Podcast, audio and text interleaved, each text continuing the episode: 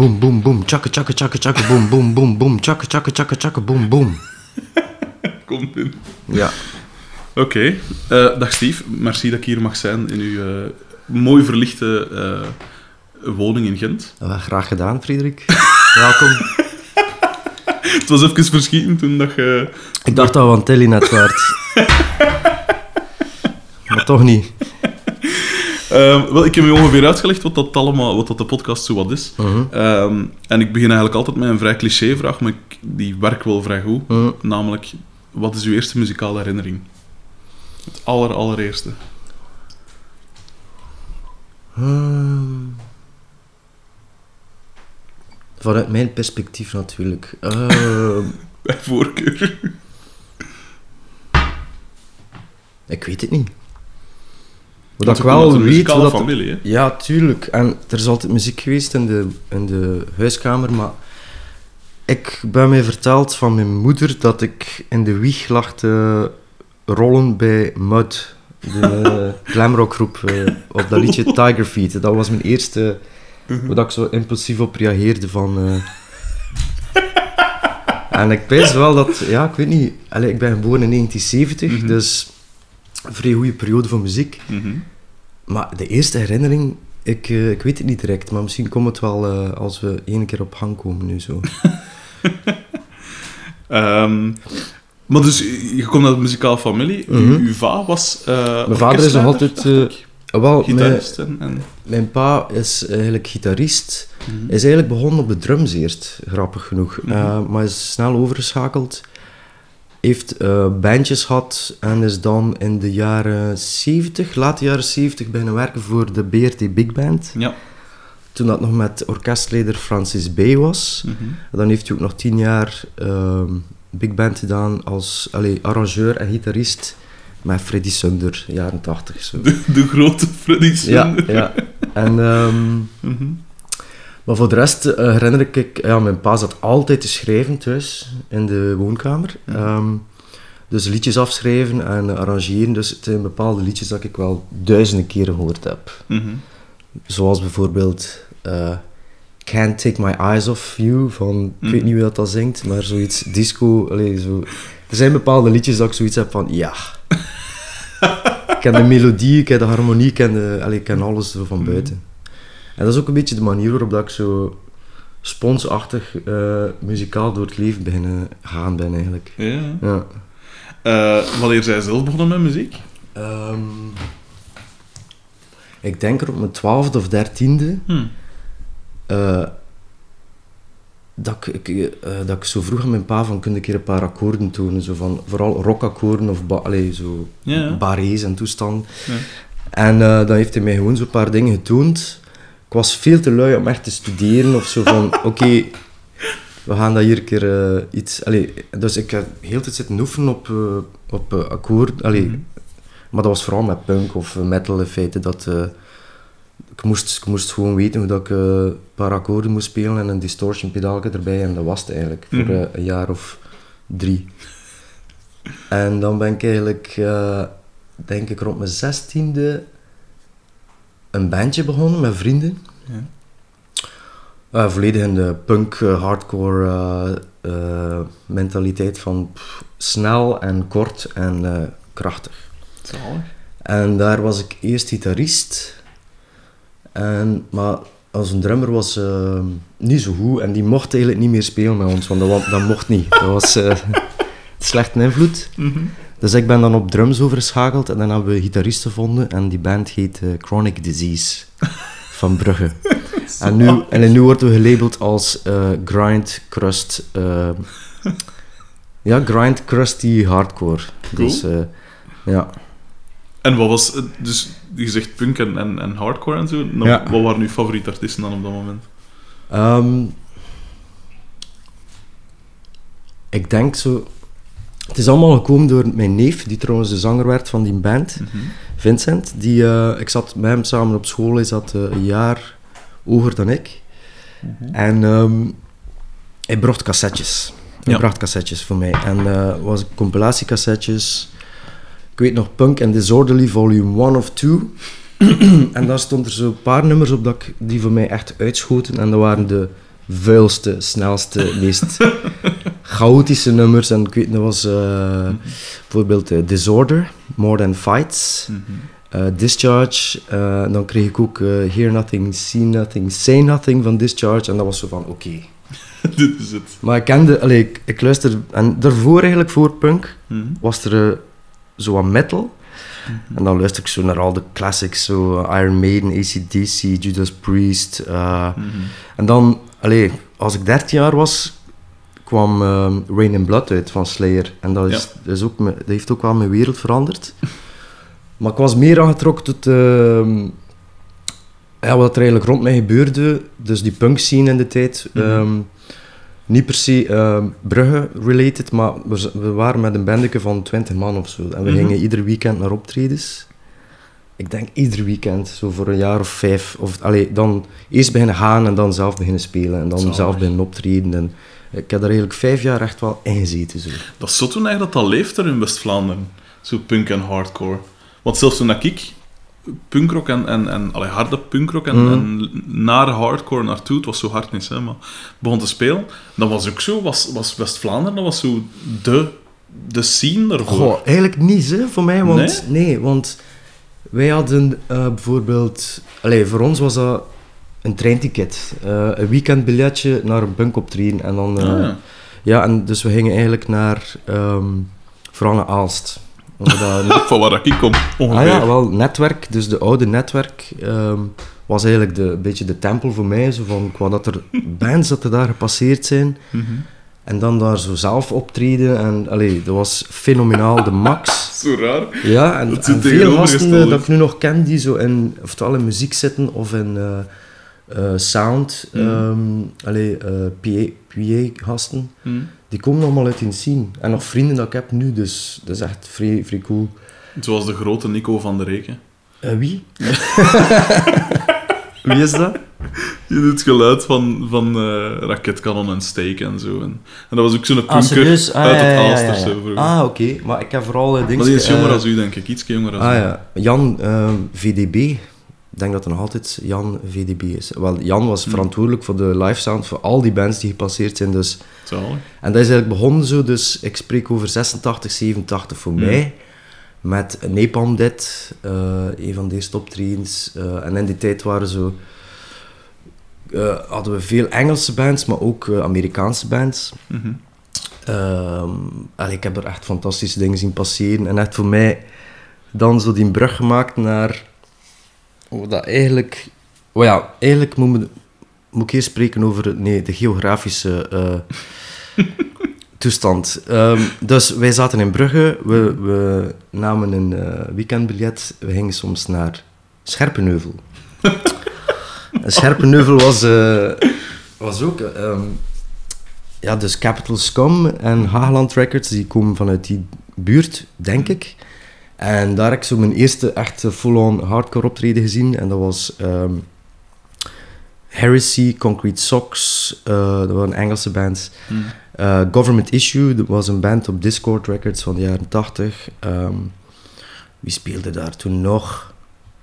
Swat, eh, ik denk een zestal bands. Mhm. Capital Scum zelf. ehm, en dat was voor mij de intrede in de, de scene van toen. En dat was dan ook zo grappig, want ah ja, we, we droegen dan zo bandana's en eh geruite hemdjes. En eh, t-shirts. Dinky Toys eh, ook. ja, ja, ja, ja, maar zo...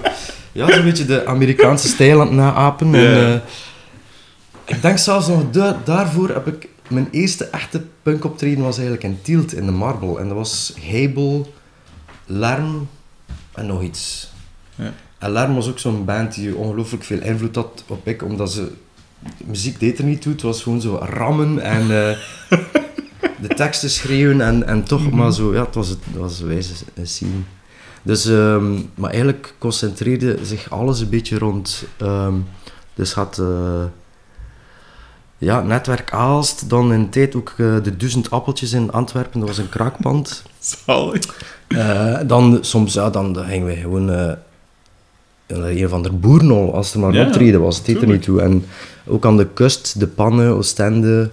ehm, en dan waren er ook zo punk-picnics en al van die dingen. Soms gingen we naar Luik, gewoon van een picknick te doen.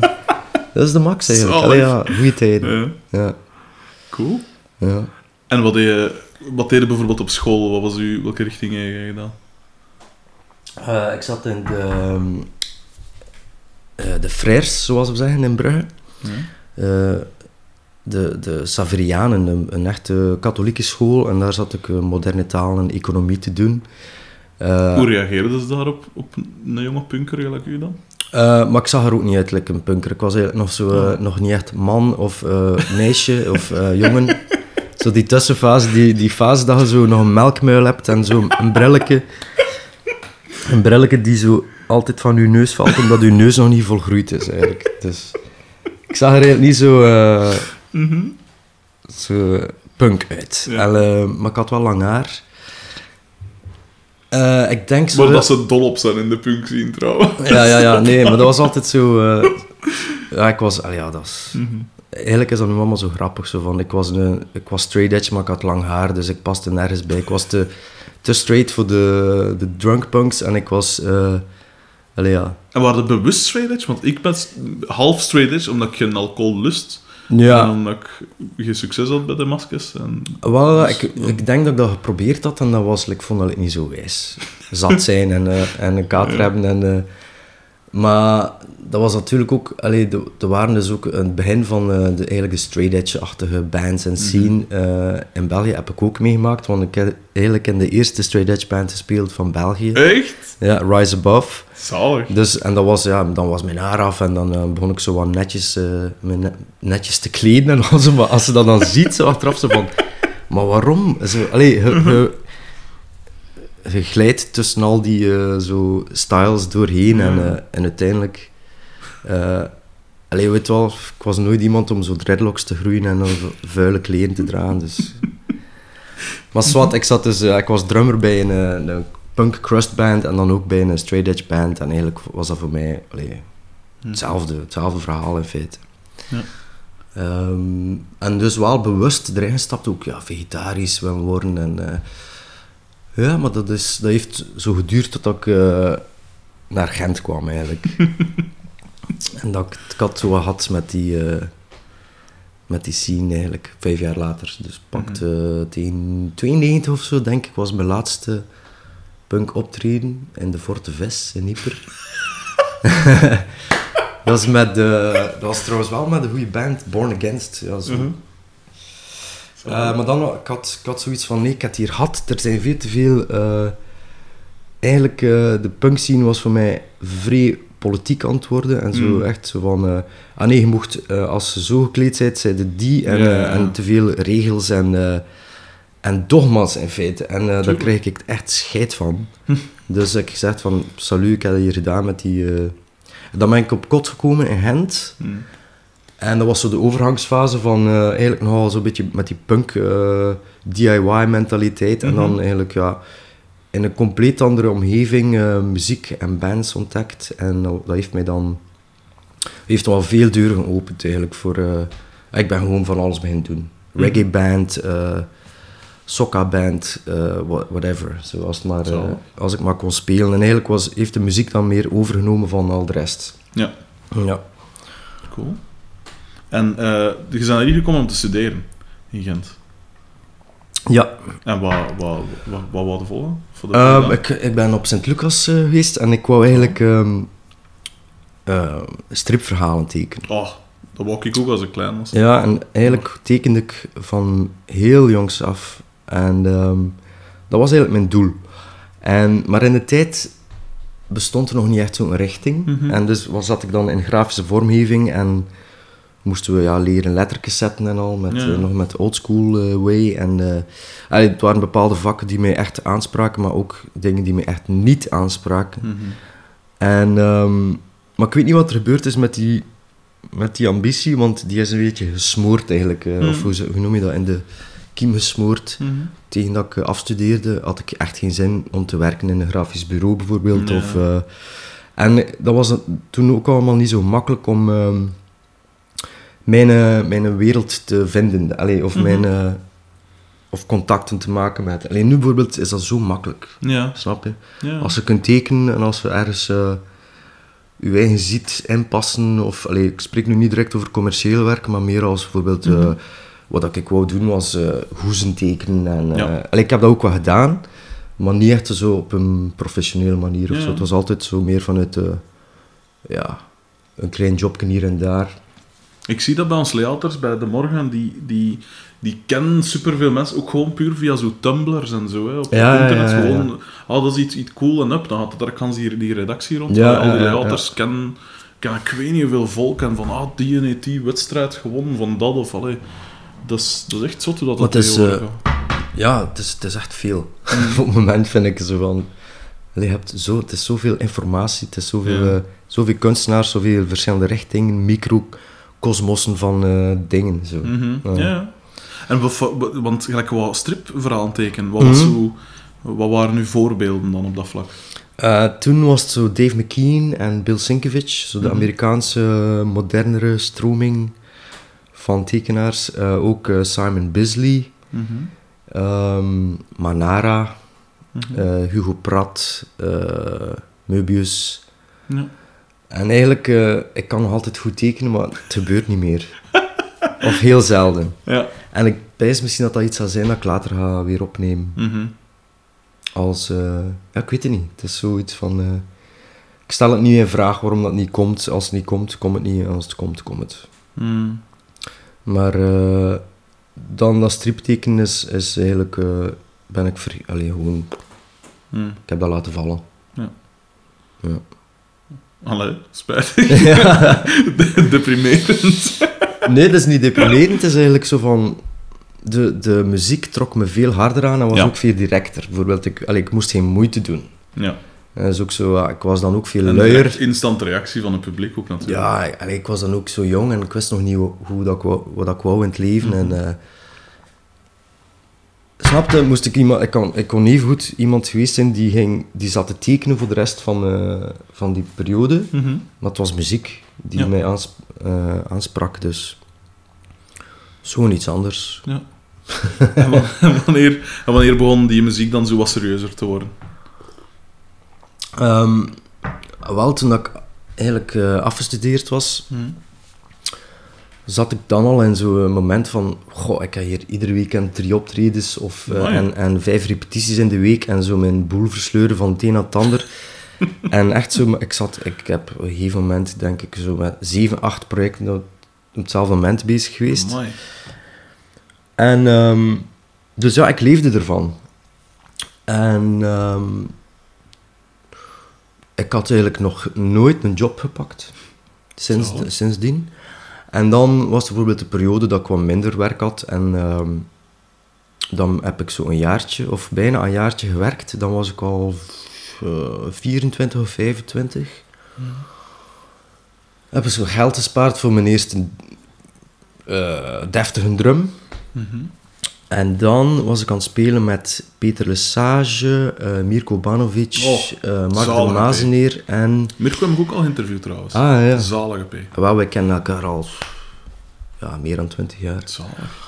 En ehm, Heel inspirerende gast ook. Ik weet nog dat ik er buiten kwam en dat ik dacht van... ah, ja, dat is, ja, ja. allee, die een, ik weet dat niet, dat is een heel inspirerende mens, vind ik. Ja, ja.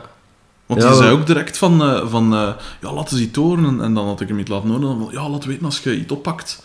En dat soort dingen. En Ja. echt zo motiverend en zo. Ja, maar hij, hij leeft ook gewoon voor de muziek, hè. Ja. En hij geeft les aan, aan PXL door in, in Asselt. En ik pijs dat hij er heel goed in is. Ah, PXL. Ja, Oké, is dat ook... Ik heb daar juist over gehoord. ja dat is zo die rock eh, ja, ja, maar zo meer, zo. niet echt zo een academische... Nee, maar er komen wel heel goede groepen uit voort, heb ik al gemerkt. Zo de laatste jaren zo. Ja. Dat, is echt, eh, dat is echt iets ferm. Ik heb gehoord dat Micha Volders daar ook les geeft, dus dat is ook wel een vrij pluspunt. Ja, absoluut. Ja, dat is cool. Hm. Dus je speelde met hem samen? En Ja, dus dan speelden we... ehm, dus ik had eh, allemaal verschillende bandjes. En dan hadden we zoiets, een... Goh ja, nu zou je dat een residency noemen, maar... Ja. Dat was gewoon... Iedere zondag speelden we in... eh, dus met Peter Lesage... eh, eigenlijk een funk jazz band. Cool. beetje Headhunters, eh, Herbie Hancock-stijl in feite. En jam eigenlijk. En Mhm. dat was iedere zondag speelden we in de Poisson op de Kuipersky, wat dan nu een restaurant is. Dat was een, eh, een clubje in de tijd. Allee, club, bar, whatever. waar ehm pakweg in de midden jaren 90 had je daar eh, Grass en TLP die iedere week draaiden en Black Francis en die techno draaide of Acid. En alles was, eh, heel het gamma was mogelijk, weet wel. Cool. En eh, ik draaide, dan, dan was ik eigenlijk ook al een paar jaar beginnen plaatjes draaien. Mhm. En dus we speelden daar iedere zondag. En de gasten van Soulwax kwamen altijd kijken. Ja, En ik was ook al Soulwax fan van het begin dat ik ze zien spelen heb. En ehm, ja, we zijn eigenlijk zo wat bevriend geraakt. En dan eh, op, plots op een eh, gegeven moment kreeg ik zo eh, op werk gebeld door eh manager van in de tijd. En die, die vroeg, ja, kunnen we meeten? Kunnen we een keer samenkomen voor een meeting? Mhm. Ik daar naartoe en die vroegen gewoon, wat, oké, zouden we gaan spelen bij Soulwax? En mijn, mijn bakkes viel gewoon op de grond, zo van... Wauw, serieus? Ja. Welk En, jaar was dit ongeveer? Ik denk 95. Ah ja, oké. Het zou ook een 96 zijn, want het is allemaal heel snel gegaan in, in dat eerste jaar. Mhm. Ik denk, nee, misschien was het, ja, het was 95. Amai. En dan, ik had ja gezegd en dan zei die manager van, ja, gaat wel je job moeten opgeven en al. Ik zei, wauw, zo, oké. en dan was het eh, twee weken repeteren, heel snel daarna, en dan stond ik op Pukkelpop. Mijn eerste optreden. Of ik denk nog eentje ervoor, zo'n warm-up Ja. met, goh, was dat nu weer, de Popcom in Köln. Eh, met Kelly Deal. Ja, dat is ook al lang, lang geleden. Ja. Eh, maar, dus Pukkelpop was mijn eerste optreden. Eh vrij goede line-up trouwens die dag. Los Lobos. Bark Market. ehm, Tracy Bonham. Mhm. Dus dat is de aansluiter aan het volgende.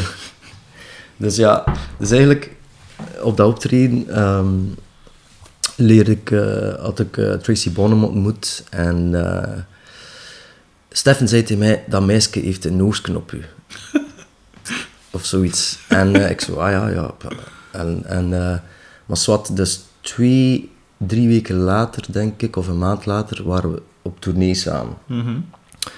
Daar zijn we verliefd geworden. Mhm. En dan ben ik eigenlijk, ja, zo hals over kop in een eh, relatie beland met een Amerikaanse. Dus long distance. eh, long distance zoom. Ehm, dus, ah ja, dan waren we eigenlijk ieder weekend aan het spelen, denk ik. En dat was nog Soulwax in eh, jeugdclubs en, Mhm. allee, kleine clubs. Mhm.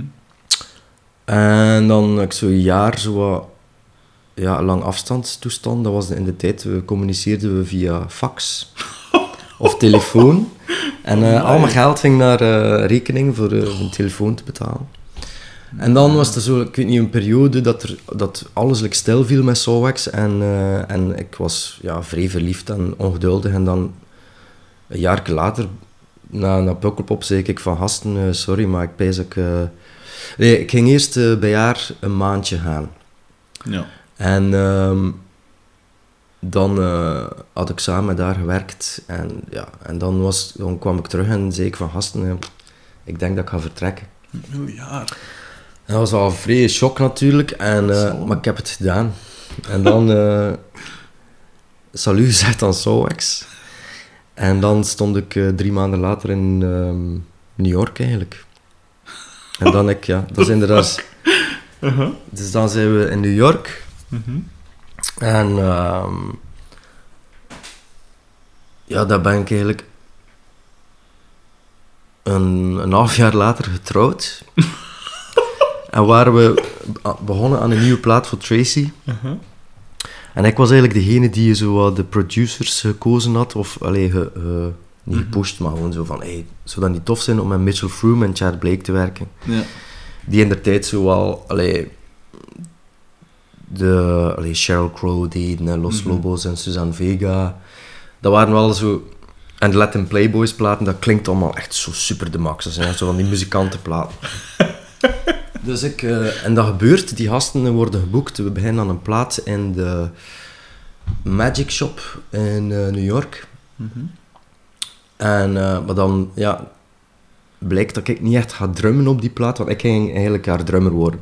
Want die hadden een eigen studiomuzikanten en dat waren echt wel... Allee, het was Pete Thomas, de originele drummer van eh, Elvis Costello. Amai. Sebastian Steinberg speelde bas, die kwam van Soul Coughing en al. Allee, dat waren goede muzikanten. Ja. En ik was echt zo nog een jong baasje en een beetje naïef. En zo van... Oké, ik ga tamboerijn spelen. en eh, ik heb dan... Allee, ja, we hebben dan zo die plaat gemaakt in 14 dagen. En eh, die was goed. Vooral de tamboerijn. Ja, ik had zo percussie gespeeld. Maar dat was, eh, uiteindelijk was dat niet erg. En ehm, dan eh, gingen er zo wat maanden voorbij, omdat dat was een periode dat eh, ja, Tracy's label Island Records Mhm. werd opgeslokt door ehm, Universal of Polygram, ik weet het niet meer helemaal zo goed. Maar zo, dan hebben we een hele beu periode meegemaakt met een plaat die, niet, eh, die maar niet uitkwam. Omdat Ja. er zo geen hits op stonden, of singles en toestanden. Dus, ehm, wat er grappig was, is dat toen dat we eindelijk de plaat konden gaan mixen, gingen we naar LA en eh, Sunset Sound Factory. Mhm.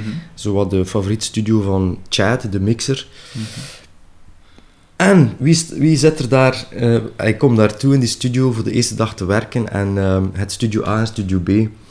Ik loop een keer rond. Ik klop aan bij studio B. Of, allee, ik weet niet. eh, wie, zit, wie zit er daar? Soulwax. Zalig. En, eh, en zo, hey, oh, oh, oh, oh. En, allee, wat doe jij hier? Ah ja, ik ben hier aan het mixen. Ah ja, oké, we zijn hier aan het oppakken. Mhm. En dus ik, had, ik was allee, nog maar net vertrokken en ze hadden de, allee, Much Against Everyone's Advice. Mhm. Allee, eh, ik had die demo's meegemaakt en dat was, allee, die plaat was wel... Zalig. Ongelooflijk. Ja. En eh, dan kwam Dave Sardi, zo, de producer van Soulwax, bij mij en zo van, Dude, what are you doing, man? You should be playing on this, you know that. Ik zo, ja, eh, ja misschien wel. Zo. En, eh, en eh, ja, I think you should talk to the guys. En, ehm, of I'm gonna talk to the guys. Dan is hij gaan praten en dan hij eigenlijk zegt van, kijk, eh, we zouden eigenlijk liever hebben dat een drummer op de plaat onze live drummer is ook. Weet Ja. wel? En dan was het zo van, fuck nee, ik kan dat niet doen. Want w- wat hadden ze toen? Stefan al als... Ze hadden toen Stefan, maar nog, nog maar net. Allee, en dat was voor hem ook de eerste keer in een studio zo op een clicktrack spelen. En dat was er heel veel pressure. Ja, ja. Eh, en uiteindelijk eh, allee, was ik ook nog groen. Zo, maar. Ja. En ehm maar zwart, er werd beslist van we gaan doorwerken met Stefan. En dan... ehm, Dus de opnames zelf ook. Ja, ja, ja. Ah, ja. dus ik heb dat een beetje rondhangen, maar dat was het. Eh, en dan kwamen zij mixen in de studio waar dat wij opgenomen hadden, in de Magic Shop. Ja, een fantastische studio, die nu trouwens net gesloten... Allee, die, het is gedaan met die studio, dat is echt zo... Oh, voor mij is dat een teken van de ondergang van de muziekcultuur in New York. Het is echt zo erg, maar zwart. Oké, Ja. dat terzijde. dus eh, dan, ah ja, dan... Maar wij zagen elkaar regelmatig, weet wel zo, dus... eh Stef en Dave en... ehm, dan, een beetje fast forward naar... eh, ja, dan hebben we zo wat getoerd met Tracy. Dat ging allemaal niet goed. Dat was ook de periode dat, dat er geen vrouwen meer op de radio gewenst waren, eigenlijk in, in rock radio in, in Amerika. Ja, had zo... Maar dat is typisch Amerikaans. Het zo golven van... Ja. Nu alle eh, Courtney Loves en de, ik zeg maar, wat dat er... Allee, de female rock, eh, Ja. Alanis Morissette... ehm, Mhm. ja, Tracy en dus... Maar plotseling was dat zo baf Gedaan. En nu is het zo Limp Bizkit, Korn. ehm, nu slaan we Mhm. dat rond de oren. En, ehm allee, en dingen zo, weet wel. Ja, maar ja, Limp Bizkit zegt genoeg eigenlijk over die, eh, dat, die tijd. En dan ook zo in de hip-hop hadden dan ook zo die toestanden, zo wat Mhm. aggro eh, shit. Mhm. Dus dat was een moeilijke periode voor Tracy. En eh, de, die, eh, dat was nog zo de oldschool way van de plaatfirma's van zo'n grote advances geven. En Ja. dan, dan moet je alles eigenlijk terugbetalen als je geen succes hebt. Ja. Dus dan ging dat wel slecht voor ons ook. En ja, muzikaal en persoonlijk, we werkten gewoon samen, we waren ook een koppel. Dus, Mhm. dus uiteindelijk ben ik dan... dus, en dus zaten we in New York en ehm, wat werk beginnen zoeken als DJ eigenlijk. En eigenlijk nu, als ik daar nu aan denk, dat ik met een cassetje gewoon rondging. Zalig. Dat is zot, hè? Ja. Alleen, ik spreek over 99 of zoiets. En dat was zo... Ik had cassettes gemaakt met mijn eigen hoeske en een mixtape erop. Allee, een mix. eh. Mhm. en... ehm, ik denk dat ik eerst... Ja, ik heb eerst beginnen werken in een muziekwinkel, Sam Ash. Dat is zo'n beetje like dat je de key music hebt of zo. Ja. Maar in de, op, op Times Square in eh, New York. En die baas eh, had mij allee, hired omdat ik eh, de drummer was van Tracy. En ik ben daar beginnen werken. En dat was eigenlijk... allee, ik had dat misschien acht maanden uitgehouden. En dat was eigenlijk... Al die, al die gasten dat ik mee samenwerkte, alle collega's, die zijn allemaal zo in bands beland. of in allee, coole dingen. Eh Kaki King, ik weet niet of dat je die kent. Niet direct, nee. Dat is zo echt zo... een zangeres, maar ook ehm gitariste die zo'n vrij toffe stijl heeft. En Ah, die, allee, ehm, die soundtrack van Into the Wild, mhm. dat, is, eh, daar staat zij op. Ah ja. Ja. En dan werkte ik ook nog samen met een andere... Allee, het waren vier drummers, want we waren in de drumshop. En... allee, dat was zo de, een beetje de periode van... Oké, het gaat niet goed met mijn vrouw. En eh, dus ik moet hier mijn eigen ding vinden. Mhm. En ehm, dan ben ik eigenlijk ook een andere band, in een andere band gestapt. Ben, ben ik beginnen werken in, eh, in een brasserie als garçon. Mhm. As you do in New York. Ja, het zo. eh. en ja, een beetje een andere scene gevonden. En dat was eigenlijk wel tof. Eh, ja, hoe moet ik dat nu over ja, dus die, die eh, muziekwinkel, ik ga dat, ik ga dat skippen. maar ja, het was wel tof, want ik kwam daar echt wel zo... Ik heb zo'n drumstel verkocht aan Kevin Klein en dan eh, Zalig. Cindy Lauper en eh uh, Pretty Purdy is daar een keer binnengewandeld en Cool. de, de RZA kwam daar een keer binnen Oh, met maar- voor, een, voor een twee drumstokken te kopen. En, eh, ik weet ook nog dat ding is... eh, hoe noemt hij nu weer? Eh, Phil Rudd van ACDC Mhm. binnenwandelde met een sigaretten.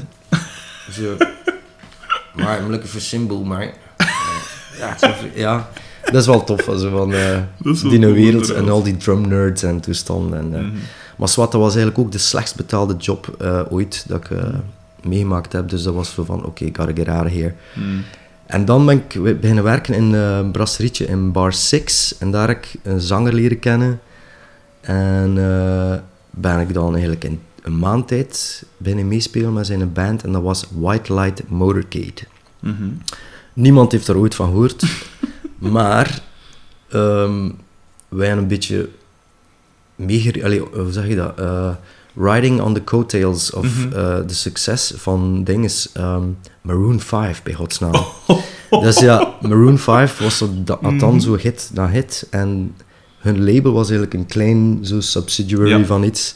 En wij waren getekend door dat label. Dus die, Ah, ja. die hadden wat geld. Ja.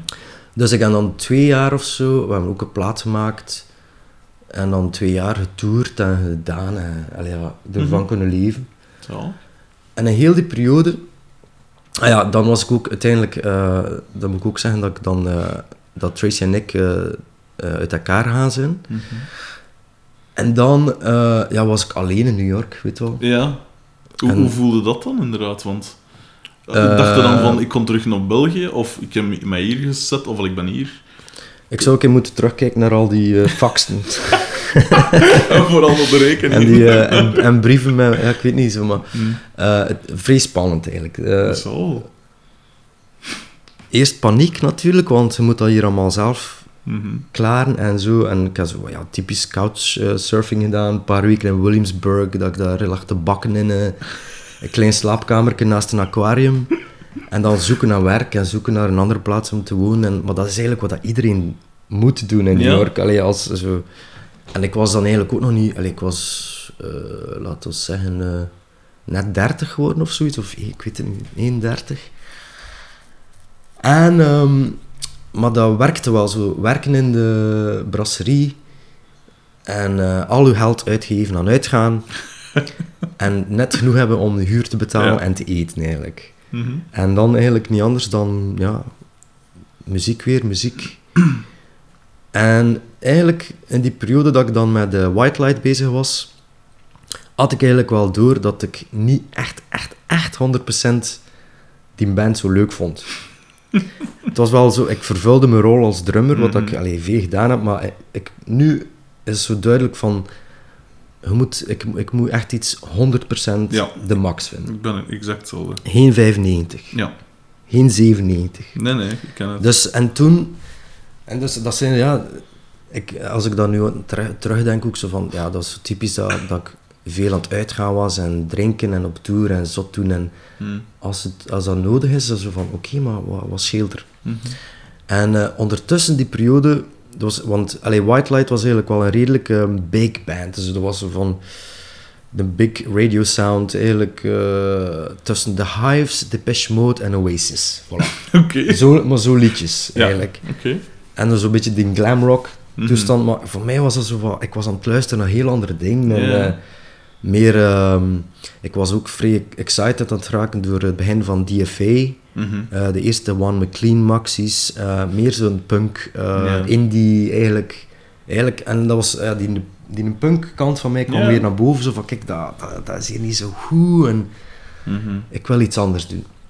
En ondertussen zag ik veel Stefan en Dave, die kwamen draaien in New York. ehm, veel in, in hetzelfde hotel. ehm, en daar, zag, allee, daar kwamen ze ook al, eh, de meisjes van hen toen, eh, de modelletjes. eh, Mhm. dat ik ze nu allee, ik ken ze nu allemaal persoonlijk. En, dat is een tof periode dat we meegemaakt hebben. Maar, Ehm, maar veel feesten. Heel veel feesten. En, maar die excitement van eh, Too Many DJ's in die tijd heeft mij echt super aangetrokken. En Terecht. dat was ook mijn danskant. Allee, of mijn... Mhm. Ja, die partykant. En toen kwam weer het moment dat we ergens eh, op een terrasje zaten en dat ze zeiden van kijk, we zijn bezig aan een plaat. En eh, we hebben een... Ik, dacht, ik denk dat ze in drie, vier jaar niet gespeeld hadden of live getoerd hadden. Mooi. Eh, dat was zo van het einde van Much Against, denk ik, rond 99. En dan was... Ah ja, en dan is ding, is de Too Many DJ's de eerste Mhm. compilatie uitgekomen en The World Changed Forever. Dat wel. Ja, en ik, maar ik zat... De toffe is met Stef en Dave dat we eigenlijk nog altijd muzikaal op dezelfde golflengte zitten. Mhm. En dus dat was heel snel babbelen en ja, en dat, en tjak, en tjak. En wat vind hij wijs? Ah ja, ik ook, ja, bam, bam, bam. En eh, ik had ja gezegd van, oké, ehm, ik zie er wel zitten om eh, weer te spelen met jullie. Mhm. En dan heb ik zo een jaar heel tijd eh, ja, gevlogen van New York naar Gent of naar Londen en terug. En dan een jaar later... Was Stefan toen al nog deze? Of? Stefan was eh, dan net naar Deus, denk Hmm. ik. Of misschien al een tijdje, ik weet het eigenlijk niet. Ja. Want ik heb dat gemist. Bijvoorbeeld ehm, het hoogtepunt van... Allee, wat ik denk, dat zo de Ideal Crash was zeker, die periode. Mm, ja. Ik heb dat eigenlijk allemaal Ja. gemist. Maar... ehm, ja, en dan ben ik terug in Soulwax beland. En dat was dan 2003, 2004. Zalig. En nu zijn we weer al 12 jaar verder. Inderdaad. Dus ja, Oeh, en wat was dat met Londen dat je zei? Ah ja, omdat we die plaat... eh, zij waren al een tijd in de studio met uh, Flood, de producer. Ja. En dat was oftewel opnemen in, eh, op de Beestenmaart studio nog. tot... Allee, dat was ja... Chaotisch en zot en avontuurlijk. Alles dat, dat je kunt denken van een opnamesessie. Mhm.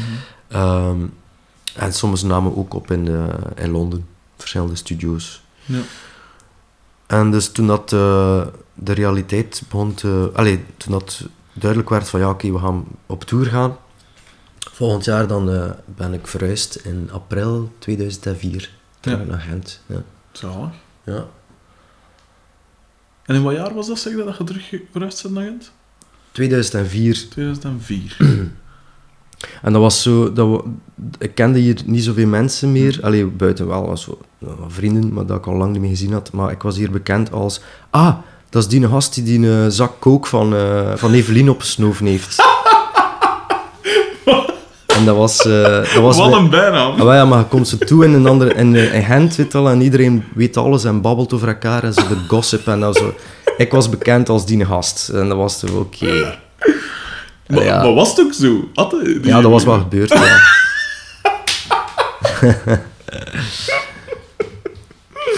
Oké, zo wel. dat is mooi. Ja, ja, maar dat was, ja, dat was ook, ook op een feest met Too Many DJ's in, in Williamsburg en dat was, ik denk dat ik eigenlijk nog maar net cocaïne ontdekt had. Mhm. Ik wist nog niet hoe dat je dat moest pakken en al en zo. En eh, ja, dat was eigenlijk, ik heb dat geleerd door de, key, de sleutel, het sleutellanger, of de Mhm. sleutel zo in uw, in uw hand. Ja. zo ah. En dan had, ja, het was een keer, ja, het was gewoon een keer gebeurd dat ik een heel zakje binnen had en, ah, maar waar is de rest? En jij ging ondertussen in de luster. Tja, Jesus, amai. Maar dus was straight edge naar cocaïne. Ja, wel. Dat ging ik ook juist zeggen. Was, had het dan niet... Want je zegt daar juist van, hey, punk kwam, punk kwam, ka- punkkant kwam zo weer wat boven. Ja, maar... Ja, Maar niet op dat vlak dan. Precies. Nee, nee. nee allee. Hmm. moralistisch, eh, punk is niet moralistisch, weet je wel. Maar meer, meer zo van, oké, eh, de punkkant bedoel ik zo van, de muziek dat je Mhm. wilt brengen moet echt van een plaats komen. dingen. Ja, voilà, zo Ja. overtuiging van iets toch? Allee, ik weet niet, of een zekere idee of iets van, Mhm. ja, also geen entertainment, eh, of, ehm allee, Ja, geen luchtsandwichen van muziek maken. voilà, inderdaad. Hoe was New York? Want je hebt dan, je hebt dan 9-11 van vrij dichtbij meegemaakt dan, of? Ja, Hoe was dat toen, die Ehm, sfeer daartoe? wat, rond 9-11 of... eh, ja, ja hoe, was dat om daar te zijn op die, Wel, in die tijd? Het was eigenlijk een dag zoals nu. Dat, je zo, dat je wakker wordt en dat de, de hemel zo blauw is of iets. Ja. En eh, ik werd wakker gebeld door eh, Peter Lesage. Mhm. Want zijn eh, zus, Friedel, Ja. had mij nodig om een verslag te geven op Studio Brussel. Mhm. En ik wist bij God niet wat er aan de hand was. Ik was net wakker, het was kwart voor negen of zoiets, of ah, half negen. En ik ben, ik kreeg een bericht, ik van, oh my god. Ik ben direct naar buiten gelopen, ben naar een winkel geweest en ik heb zo'n Kodakske gekocht, zo'n wegwerp Kodakske. Ik ben naar het dak van mijn gebouw ge- gelopen op, eh, ik woonde toen in Brooklyn Heights, ehm, vlak bij de eh, Brooklyn Bridge. En daar stond zo de, de World Trade in de fik, weet je wel. Mhm. Met zo kilometers rook en, eh, en mensen op de brug en, en huilende mensen en zo. Echt Mm. zoiets vrij raar. Ja. En heb nog altijd het gevoel dat dat, dat, dat niet echt was. Mhm. Dat ik naar een film stond te kijken. Dat is eigenlijk de enige manier dat ik kon... wel- Het rare was ook dat ik dan eigenlijk gewoon... Daarna ben ik, ben ik, eh, heb ik gebeld en heb ik een verslag gegeven of zoiets van een half verslag, ik weet het niet meer wat ik gezegd heb, op Studio Brussel. En dan natuurlijk, ja, de communicatie was ook niet... Allee, de, de, de telefoons waren heel druk bezet Ja. en dat was zo wat chaos. En... ehm, is dat eigenlijk nog... Ja, ik weet het niet. Dus... ehm, dan heb ik de tv aangezet en ehm, ik zet de tv aan en dan kwam de tweede naar beneden. Ik zag het op het beeld, maar ik hoorde het. Allee, ja. Fuck. En dan was het zo van, oké, wat is dat hier allemaal? En ik heb dat eigenlijk gewoon binnen gezeten en op tv gevolgd en zo. En dan zag ik mijn zanger van White Light Motorcade op een gegeven moment schreien. Echt? Op, Met zijn lief, ja, zo gewoon live beelden van op eh, de pier, de, de westkant van de... Ja, en zijn zus werkte bij ehm Cantor Fitzgerald. Mhm. En die had net, eh, eigenlijk hadden we net een lunch gedaan ook met haar zus, die was een stockbroker. Mhm. En die, eh, ja, die was gestorven, weet wel. En dat was, dan is dat wel heel dicht zo. Ja, tuurlijk.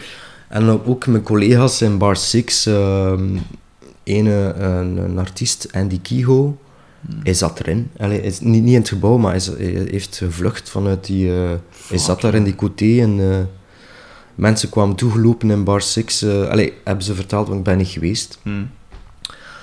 Helemaal on- onder het stof, weet wel. eh, honderden mensen door de straten van New York onder stof en chaos. En ja, het was... eh, Fuck, en eigenlijk ehm, ben ik dan s'avonds buiten gekomen en ik zo van, ja, ik moet toch een keer naar Manhattan.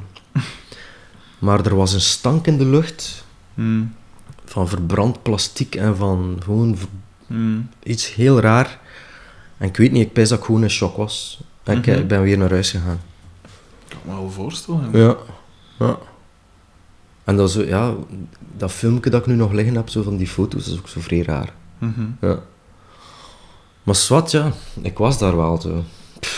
Ja, dat is wel indrukwekkend. Eh, die periode daarna was wel vrij goed. Iedereen, allee, de sfeer in New York is wel echt iets van people eh, stick together. Mhm. En ehm, ja, het heeft wel maanden en, allee, en ik, ik repeteerde daar ook niet echt ver van. Ehm, dus we zagen altijd zo die smeulende Mhm. resten, of hoe noem je dat? Mhm. Die werken die daar bezig waren. dat heeft maanden geduurd. Dat, dat, is, dat heeft, allee, die, die, eh, de impact van eh 9-11 heeft daar echt wel een jaar of twee hangen. Zo. Ja. Amai.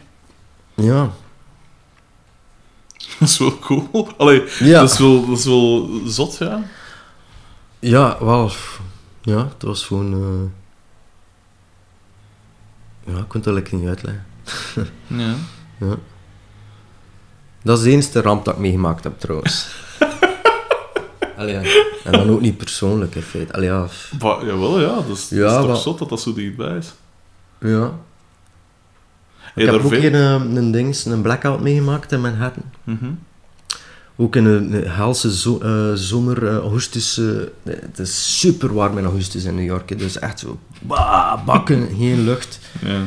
En ik heb een blackout meegemaakt en dan ja, geen trams, geen eh, subway, geen, geen niets. En eh, je moest... raar, hoe zeg ik het nu? Trams. Er zijn geen trams in New York, Steve. Geen subway, dus iedereen te voet naar huis. En dat, is, dat was ook wel een keer een ervaring, zo van, van downtown te voet naar... En dan woonde ik ergens diep ehm, in Sunset Park. Mm. was toch wel een uur of tweeënhalf stappen, zo. Amai. Ja. Maar zo New York, eh, als er iets gebeurt, dan eh de mensen ehm, zijn vrij, Mhm. heel allee, sociaal en open en helpen elkaar. Ja. Simpelweg. Mhm. Ja, want ik dacht te zeggen, over het algemeen zijn New Yorkers, toch, of het beeld dat daarvan bestaat, is toch dat die heel, heel kassant zijn. Heel, Rechtuit, ja, dat is zo. Ja. ja, maar ik, ik moet wel zeggen, ik ben er echt wel allee, een vent geworden in feite. dat zal, ja. Ik ben dat toegekomen als groentje en... eh, Mhm. En ook zoals ze werkt in de horeca, dat is super de max, want je leert zo echt ja, de mensen kennen en eh, observeren. En, eh, Mhm. Dat is de beste school eigenlijk, zo van eh, social life. Ja. En, en dat is nog altijd heel veel, alleen nog voor zo social media en, Ja, ja, tuurlijk. en mega veel van dat gedoe. Dus ja, one-on-one en ja, Mhm. super tijd meegemaakt eigenlijk daar. Ja, ja. Ja. Hey, ik kan nog één ding vragen over Ja, die ik moet 9/11 eigenlijk en zo. pissen, dus misschien moet ik een pauze. Doe maar. We kunnen dat toch doen, hè? Eh, ja, we kunnen dat doen, ja. Ja, dus echt. En nu gaan we stoppen.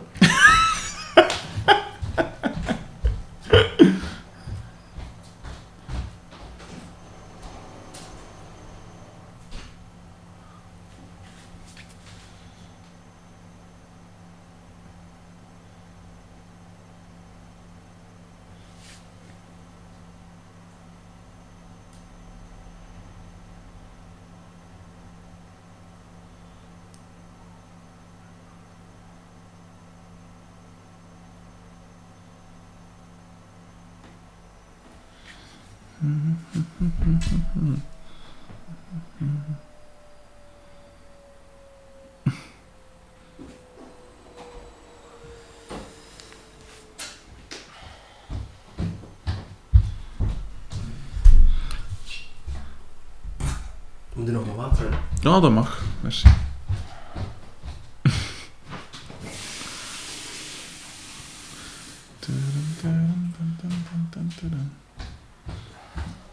Merci. Is veel, hè? Nee, nee, dus... eh, ik drink zelf standaard uit zo'n glazen. En ik wil zeggen, eh, veel informatie. dat Ah. ik geef. Oh nee, maar dat is ideaal. Dat is, dat is cool. Ik zou nog één ding willen vragen over die 9-11. Heb je daar, ehm, heb je daar lang, de, heb je dat lang meegedragen? Ik bedoel... eh, Want, of heb je dat ervaren als een trauma? Of als een... Hoe, hoe, hoe, hoe heb je dat ervaren? Ehm,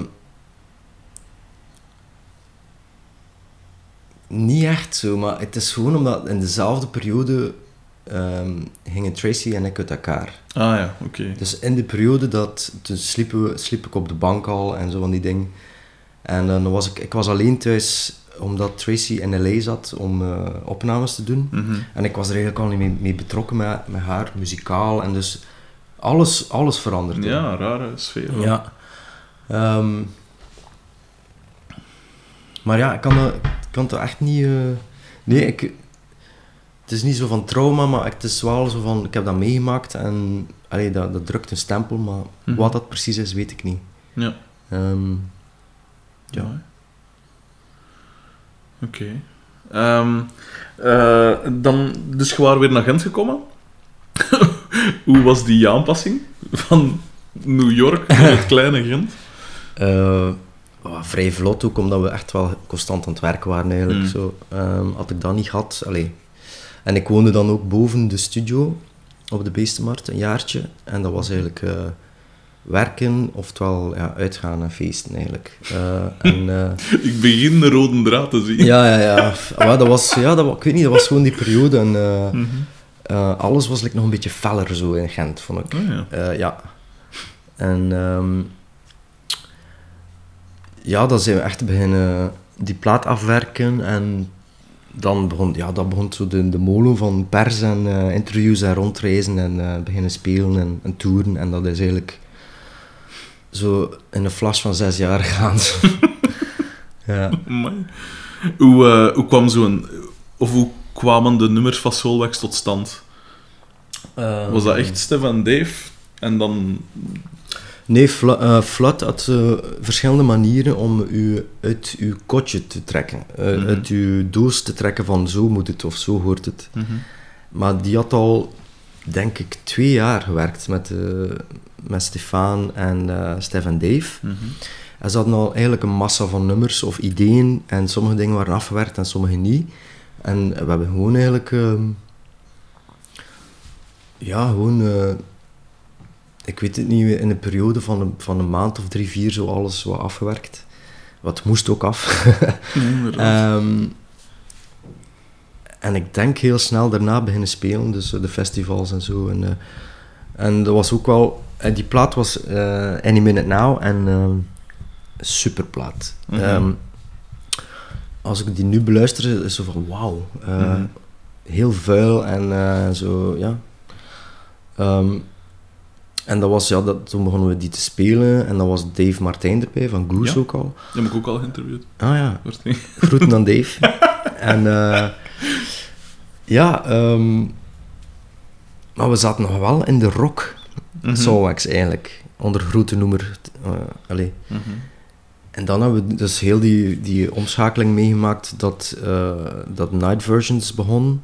En dan zijn we Night Versions geworden. En Wie dan, zijn idee was dat? Eh, dat was eigenlijk, ik denk vooral eh Stef en Dave. ehm, maar gewoon zo de, de geniale... Het, het geniale idee om... Mhm. Waarom remixen we niet ons eigen? Inderdaad. Dat is super. En eh, ja, want en dat was eigenlijk wel beïnvloed door bijvoorbeeld ehm, Love Unlimited van Human League. Mhm. Dus, of noem het? Unlimited Orchestra. Dus waar ze zichzelf geremixed hadden. Mhm. En ook eh, de night versions van Duran Duran, want eigenlijk is het eh, rechtstreeks daarvan gepikt. dus dat eh, Duran Duran ook zo 12, eh, extended 12 inches maakte van hun eigen songs. Om zo echt meer in de disco's te draaien. Cool. En dan weet ik nog dat de e-talking insloeg als een bom. Het zou wel zijn. Ja. Het zou wel zijn. En dat paste ook perfect eigenlijk in de sets van Too Many DJ's. hè. Wat eigenlijk klonk als een vrij bombastische soort eh, bombastische clash, eh, Primal Scream met die baslijn. allee, dat, Tuurlijk. en, eh, maar om dat dan live te brengen, bijvoorbeeld in het begin, dus als we toen, toen dat we nog rock waren eigenlijk, heeft dat een tijd geduurd. Maar ik weet nog, toen dat we in Australië zaten, in 2006 denk ik, Mhm. hadden we die piek bereikt van wauw, nu, nu kunnen we gewoon iedereen plat spelen met die set. Maar dat duurt even, weet je wel. Dus eerst worden die nummers gemaakt en dan moet je dat live brengen. Dan is het zo wat moeilijk en zo wat anders en werkte daaraan en sleutelde eraan. Dus we hebben dat allemaal gedaan. En toen de Night Versions ehm, ehm, begon, eh, allee, toen daarmee begonnen te toeren, Mhm. hadden we allemaal door van wauw, dat is hier een formule, dat is hier iets vrij sterk. Mhm. En dat, dat heeft ook zijn tijd geduurd. En, eh, maar dat waren we eigenlijk gewoon night versions. Of, of allee, Radio Soulwax of eh, whatever naam dat er dan... ja, eh, voilà, ja. Dus ja. Super cool. ja. Eh, die Part of the Weekend Never Dies, die... DVD of Ja, de- film. Wel ja, voilà. Wanneer... welke periode was dat ongeveer dat dat overspande? Goh, ik denk de meest intense tourperiode, dus tussen... Zo zag het er wel uit, ja. Ja, wel, dus het begin van eh, Night Versions, ik denk dat die Fabric, Live in Fabric was. Ik denk, goh, ik ga er gewoon een, een nummer op eh, leggen. Ik denk 2006 Mhm. tot 2011 of zo. Of misschien Amai. 2005 tot 2010, 9. Ik heb geen idee. ik weet gewoon dat, ik- dat we ongelooflijk veel gespeeld hebben, getoerd hebben en dat we hard gewerkt hebben. En, allee, ja. Hoe, eh, hoe... Wat moet ik me daarbij... Want zo'n dvd, dat ziet, er, dat ziet er altijd de max uit. Want ja, die mensen van, Ja. dat dat maken weten ook wat dat ze moeten tonen of wat dat werkt. Maar hoe, hoe was dat... Hoe zag zo... Ik zeg maar iets, een dag of een week op zo'n tour eruit? Hoe, wat was de routine? Juist like op de film. Echt? ja. Ah, maar ja, vo- voordat je het weet is het Groundhog Day. Ja, inderdaad. Want, allee, en de- hoe, moet ik dat, hoe moet ik dat omvatten? Ja, er zit heel veel routine in het tourleven, hè, zoals je waarschijnlijk ook weet. Mhm. Dat, ja, je, vooral, ja, je hebt tourleven op een bus, je hebt tourleven in de van, je hebt tourleven, eh, whatever. Maar eh, de constante zijn dat je niet veel slaapt, ehm je stront dood verveelt soms, en dan... En dat alles dan zich leidt tot dat ene uurke of eh uw set, uw live set. En dan... En dat, dat, is, dat begint een dagelijks leven te worden. En dan vliegen en... eh, ja, het is gewoon eh dog's life. en En moet, ja. Hoe groot was zo de, de, de ganse entourage en de crew en zo dat meeging? Ehm, eigenlijk was dat nog voor de megaproducties van eh, wat dat Radio Soulwax geworden is. En ik denk dat we zo met een man of negen of tien waren dan. Ah ja. Ja. Viel nog mee dan. Ja, maar ja, als we, we hebben... Ik weet nog, die eerste grote tour door Amerika, waar dat we ook zo een keer eh, niet enkel de grootsteden deden, maar zo minder bekende dingen. Dat was echt zo... Ja, reizen en reizen en reizen. Eh, en ook, ja, je moet grote afstanden afleggen om ergens te geraken op tijd. Eh, ik weet nog dat we zo ergens in Buttfuck, eh, Canada... hoe noemde dat nu weer? What fuck? Eh, Swat, alleen waar dat Mark, eh Mac DiMarco van komt, denk ik. Swat, maar ja, gewoon zo, weet wel, je doet festivals, je doet alles dat er past in een tour en dan staat je soms in een klein clubje voor 200 man. Dat is ook de max, weet wel, maar... Zo. Maar ehm, ja, dat is. eh in de, in de, achter het optreden het is er nog zoveel adrenaline die moet eh, afgeleid worden, weet je wel. En dus, ja, dat blijft de wakker of feesten. Het is, er, het, is al, het is altijd feest. Mhm. Too many DJ's, na Soulwax, hopla, kom aan. en dan nog zo afterparty, ah ja, waarom niet? Mhm. En dan ja, worden wakker om weer, ik weet niet, 's middags of twee uur, drie uur namiddags in de bus. En eh, dan is zo, ja, de three S's, shit, shower, shave. Ehm, dan zo wat tijd doden totdat het soundcheck is. Dan soundcheck, dan eten. En dan tijd doden totdat je moet op, optreden. Zalig. Mhm.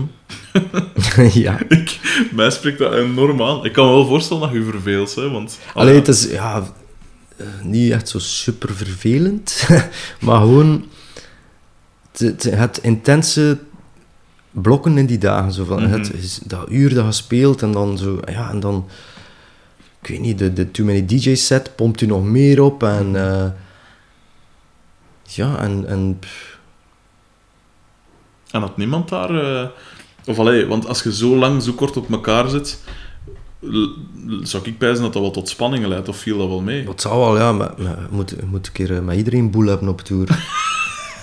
Je moet. Wat nee, niet moet, maar het is wel zeker gebeurd. Allee. Uh-huh. Ik weet nog een keer dat Stefan mij absoluut wou op podium. eh, dus hij, we begonnen altijd met teachers, van, eh, met al die namen. En Ja. hij wou dat ik het per se deed, en ergens in Canada. En ik zei, nee, ik doe het niet.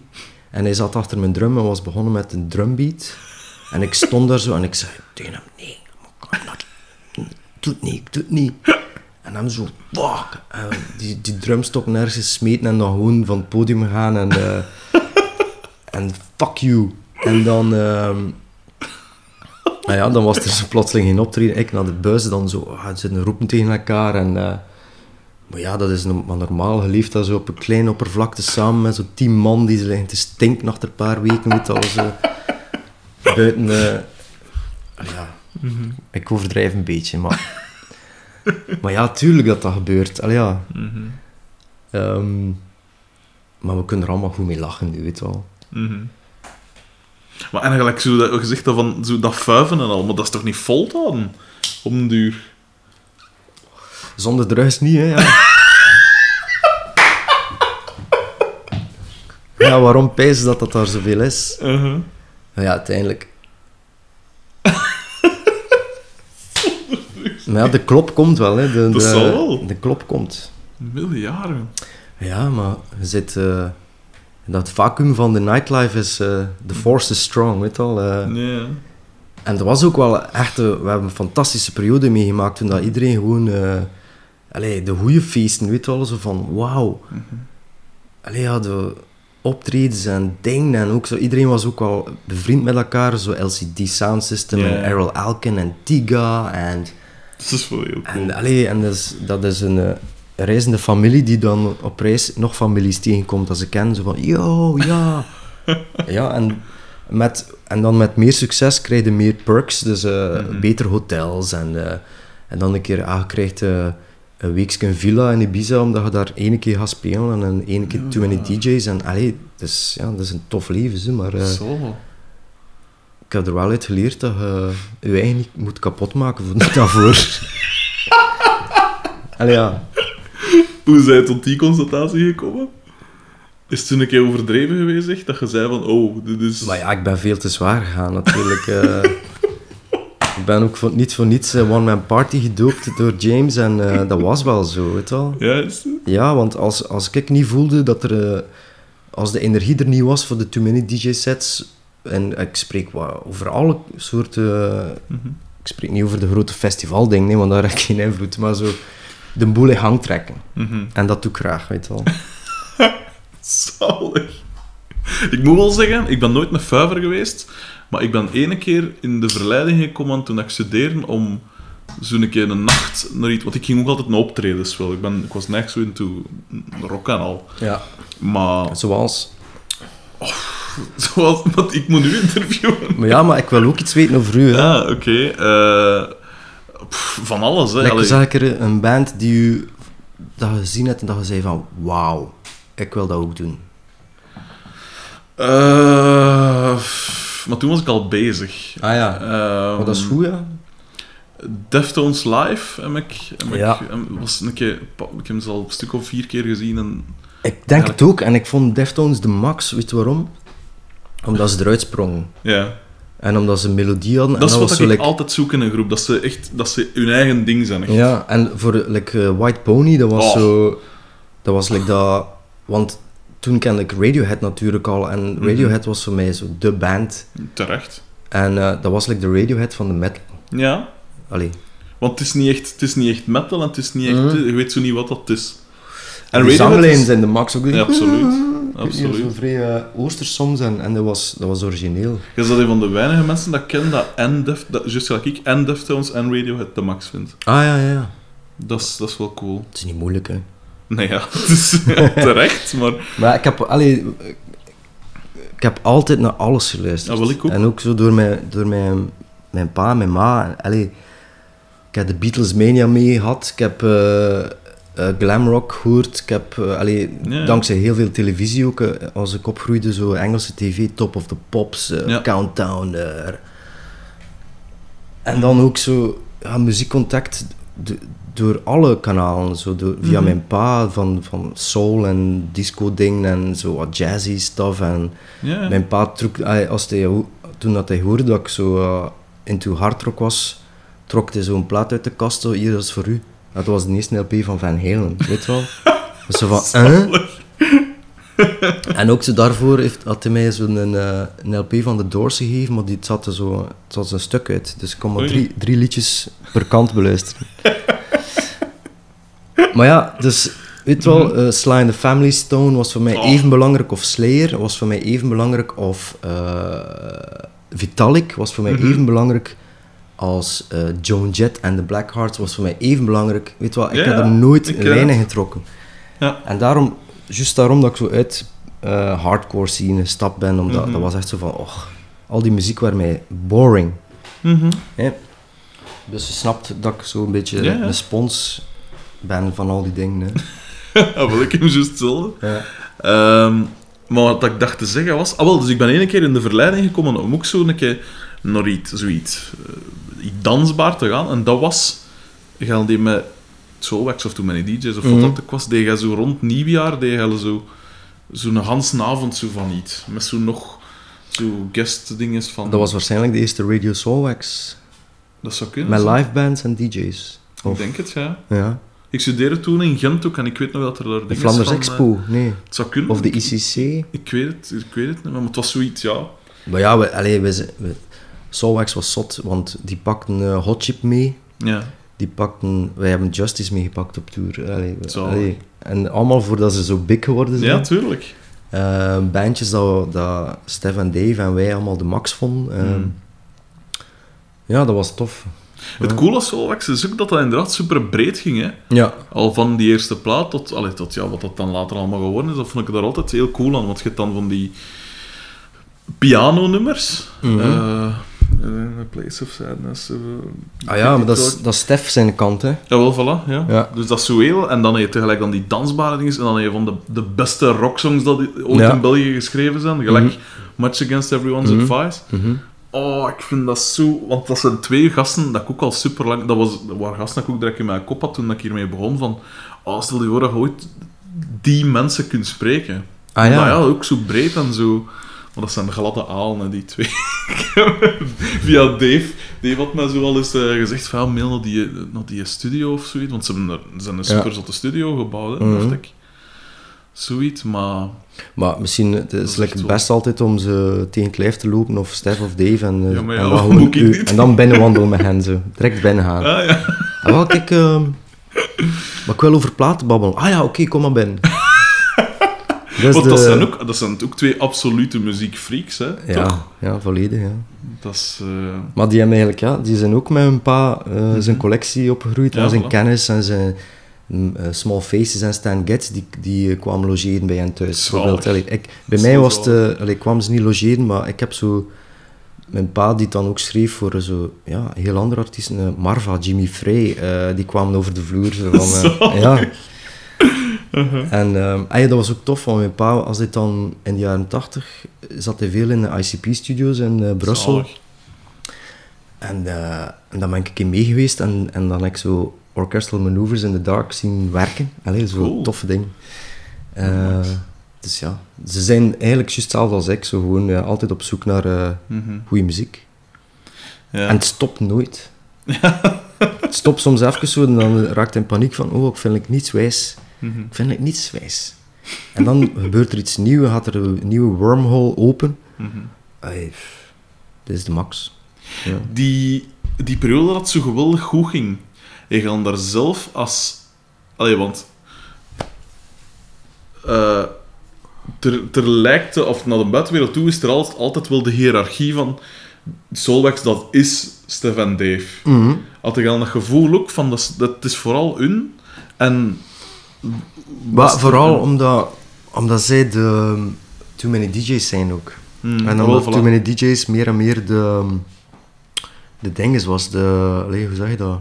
De, de company eigenlijk, die alles eh, deed. Of, eh, allee, en die ook de, de fees, aan, de grotere fees aantrok. En, en, dus, maar zij hebben altijd kunnen kiezen, hè, dus van, we gaan nu de, ons focussen op de band, we gaan nu ons focussen op eh, een ander concept, Radio Soulwax. We gaan nu ons focussen op eh, dit en dat. En dat is Ja. een beetje het ding van... ehm, zij gaan. Ja. En als je niet mee wilt, dan moet je niet mee. Weet wel, maar het is Mhm. een bepaalde visie op de dingen dat zij hebben. En kon de Gelder dan goed mee om, met die rolverdelingen? Niet altijd, nee. Omdat ik een beetje ouderwets graag gewoon... In een groep zit. Ja, en eigenlijk platen opnemen en, en drum spelen en, en de toeren eh, ben ik ook zat geworden zelf. En ik heb het zelf nog voorgesteld, waarom stoppen we niet even, want het is hier zot. Echt? We- we- allee, ja, omdat we waren afgeleefd. Ja. Maar ik wou, ik wou gewoon graag platen maken en eh, dingen opnemen en dat is voor mij niet zoveel gebeurd. En eh, Ja. dan had ik ook eigenlijk zo van, pff, ik vind het niet meer wijs. Hmm. En als je zelf door hebt dat je de, als, wat, wat dat je doet niet meer wijs vindt, dan, Dan moet je iets anders doen. Dan moet je stoppen. Dus, ja. Eh, hoeveel, hoeveel, hoeveel democratie was er gelijk bij het schrijven van een plaat of zo? Want je zegt, het zat al veel dingen en dat wordt dan Mhm. afgewerkt en tot een geheel. eh, Er was, ja, het, het was meer chaos. Hmm. Dus, eh, en uit chaos kwam er soms een idee en dat werd dan... Soms eh, werd er daar... Allee, bijvoorbeeld, ehm, toen ze met die video-uurtjes afkwamen, Mhm. was dat voor mij moeilijk, omdat ik me niet... eh, ik zag het niet... eh, ik was niet mee. Hmm. En ik was ook niet aangetrokken om mij daar ook in te smijten met films te editen en hoezen te zoeken en dingen. En ik weet niet, het was like allemaal... Het interesseerde me niet echt. Ik vond het idee de max. Hmm. Maar dat was heel intensief, dat is daaraan bezig geweest. zijn. En ik had dan ondertussen gewoon, was ik nog aan DJ'en, maar eh, ik, was, nee, ik paste daar niet in. En dat was ook zo'n moment dat ik door had van, oké, misschien moet ik iets anders doen. Hmm. Ja. Want het is niet van democratie, het is gewoon van waar dat de broers zich op focussen en daar moet hij meegaan. En, als, allee. Hmm. en dus, ik denk dat dat nog altijd zo is. Ja. Maar dat is ook, ja, ze zijn een, drei, eh, een, dreigende, een drijvende kracht. Een, eh, ehm, ja, dat is gewoon zo. Mhm. Kom je daar... Ik, ik, ik kan me nooit goed voorstellen hoe, in hoeverre dat je, da- dat je daar dat je daar geld mee verdient. Want ik neem aan, ja, je zult er uiteraard wel iets voor krijgen als je elke avond voor veel volk staat en de wereld rondtoert. Ja. Maar ik, kan me, ik heb absoluut gezicht op hoeveel dat, dat is en hoeveel dat er dan zo, gelijk dat je zegt, zo dat weekje in Ibiza, Ja. dat, je dan, dat ze dan zeggen van, oh ja, nee, je krijgt dat. Of allee, ik, is er iets van... Niet dat ik bedragen of zo moet eh, weten of zo, maar ik vraag me gewoon af hoe dat, dat is. Want op een gegeven moment waren je al een van de grootste of een van de coolste en populairste acts ter wereld, toch? Hè? Dat zelfs, wie was Beyoncé en zo, over hulle spraken. En, en Ah, zo. dat ja. is toch... Allee, Ja, maar... ehm, Of vertaalde hem dat niet in, in, in die zin? Ehm, ja, weet wat? Ik werd gewoon betaald als interim. En ehm, Mhm. per optreden in, in feite. En, eh, en als er geen optredens waren, was, er ook geen inkomsten. Ah, ja. En dan tegen, het, eh, tegen dat ik eh, bijna weg was, had ik dan opslag gekregen en zo, maar er waren ook geen optredens meer. Hmm. En uh, allee, weet je, wel, toen ik geld, ik heb, allee, ik heb, toen ik in geldnood zat, heb ik zo wat voorschotjes gevraagd, weet wel. En, Mhm. dat was allemaal niet moeilijk, maar dat was toch een, allee, een soort, ja, de, de, de business kant, ehm, nee, dat was niet, allee, Hmm. dat was niet met vieren, dat was meer zo Stef en Dave hun business ding en, allee, ja, Hmm. het was zoals het was. Want ik ben zelf niet... Ik ben absoluut niet rijk opgegroeid. Mijn vader is, is, is vroeg in mijn leven gestorven. Eh, en, maar ik zat natuurlijk ook al vroeg in die muziek. En bepaald, sommige van mijn vrienden zaten dan bij grotere groepen op den duur. Ja. En daar hoorde ik dan wel bedragen van... Allee, ik vond het al zot dat een, een groep, ik zeg maar iets, 5000 euro voor een optreden kreeg. Dat Ah, vond ja, ik ja. al getikt. Dat vond ik, voor een uur te spelen, vond ik waanzin. Maar op, wa- op een op, wa- gegeven welk moment... level dan? Maar klein, allee, zo, bij wijze van spreken, eh suikerrok of zo, hè, of dat soort dingen. Of ja, pukkelpop, zo ergens in de vroege namiddag. Maar, eh Mhm. maar op een gegeven moment toch echt, allee, gelijk dat je zegt, Ja. de, gans Amerika en Australië en wat is het, gans de wereld af. Ja, tuurlijk, maar ik denk ook dat ehm, er was dan meer too many DJ's die de fees binnenhaalden Mhm. en dat geld eigenlijk terugstak altijd in de eigen firma en altijd in Soulwax, want Soulwax Ja. kost te veel geld.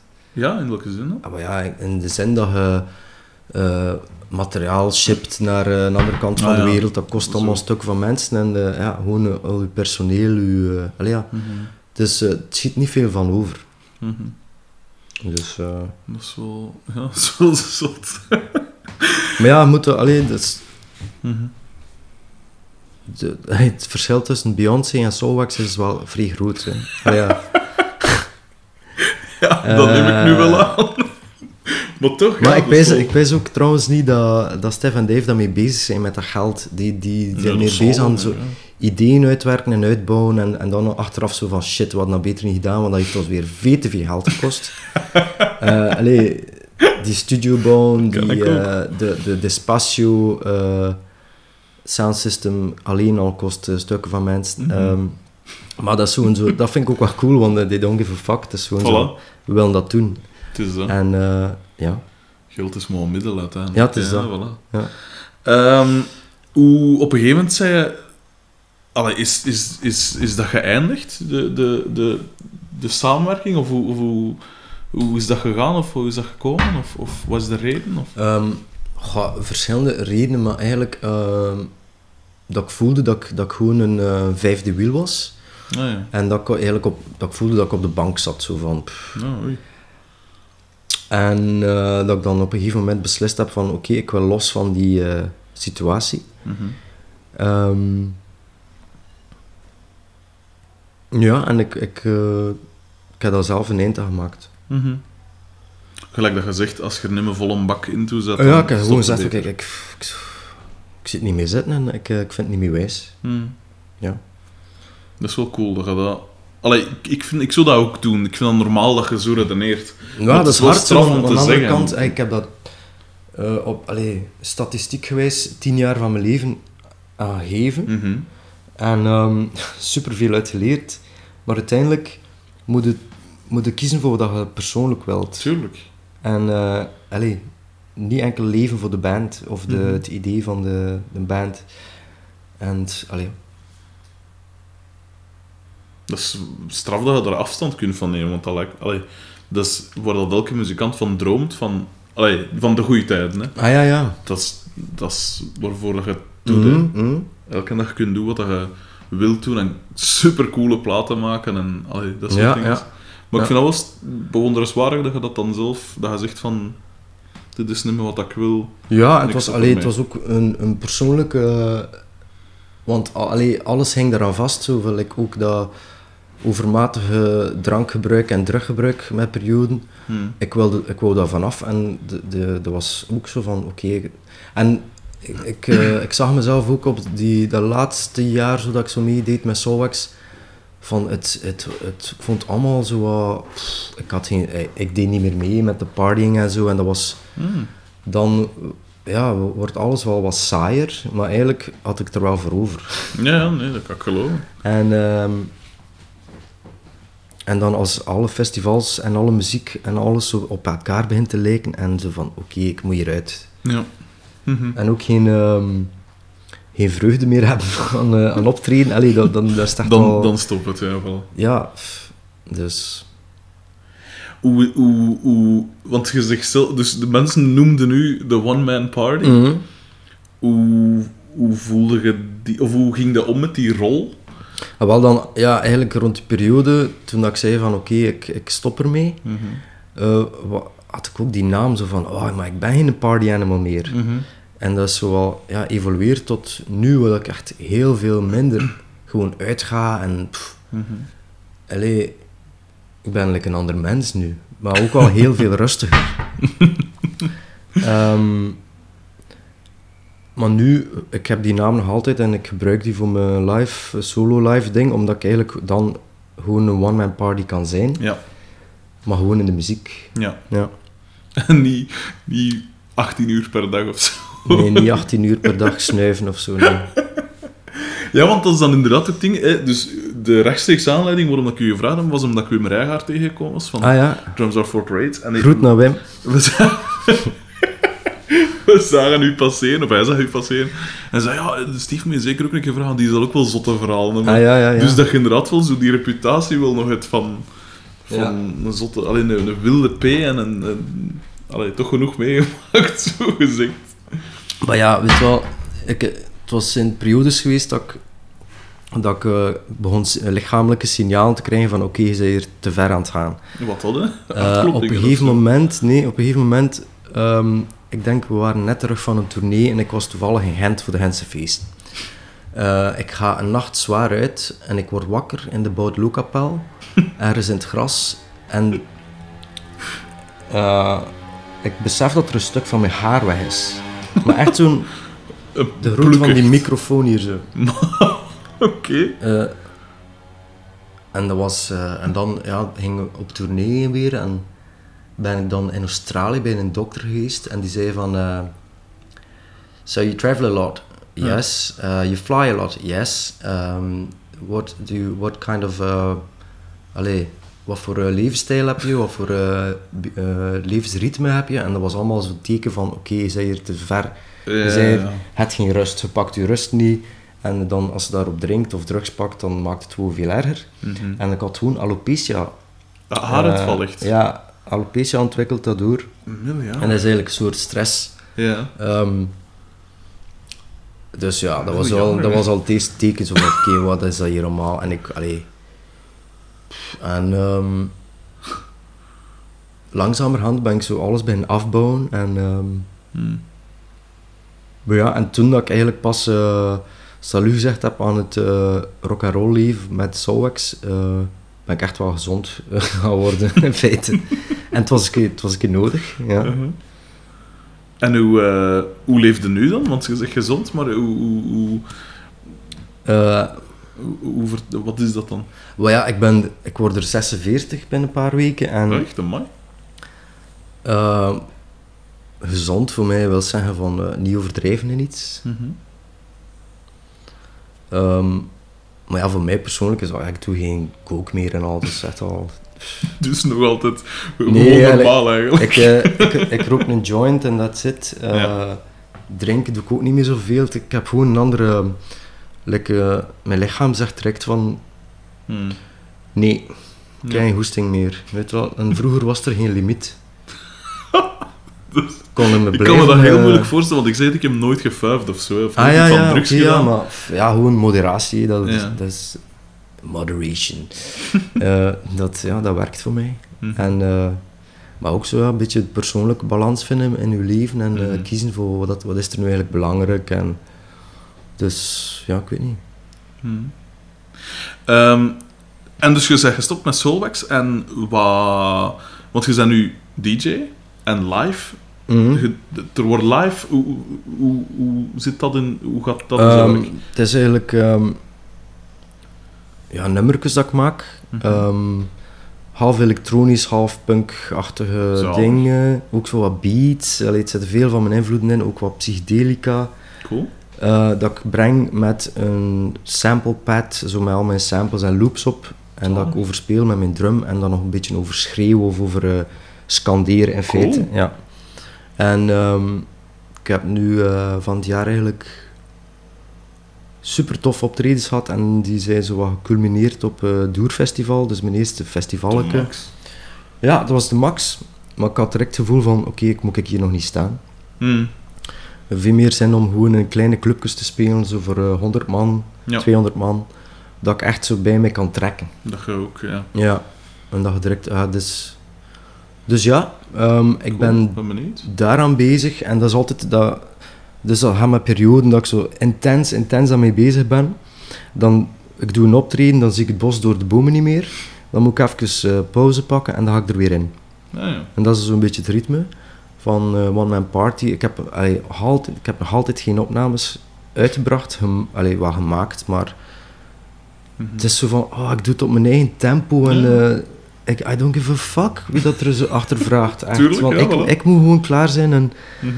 zwart. Maar daarnaast ben ik nu, ehm, sinds allee, deze keer in vier jaar, dat ik weer met iemand ga spelen en dat is met Charlotte Adigéry van eh, Water.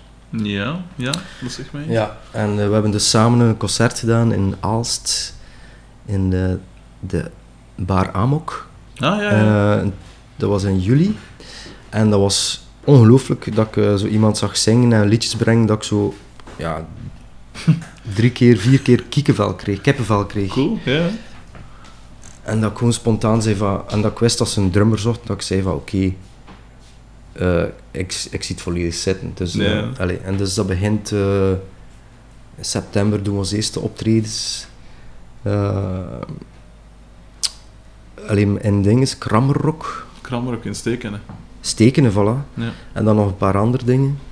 Cool. Maar dus, eh, dat is een nieuwe, nieuwe inspiratie en nieuwe energie Mhm.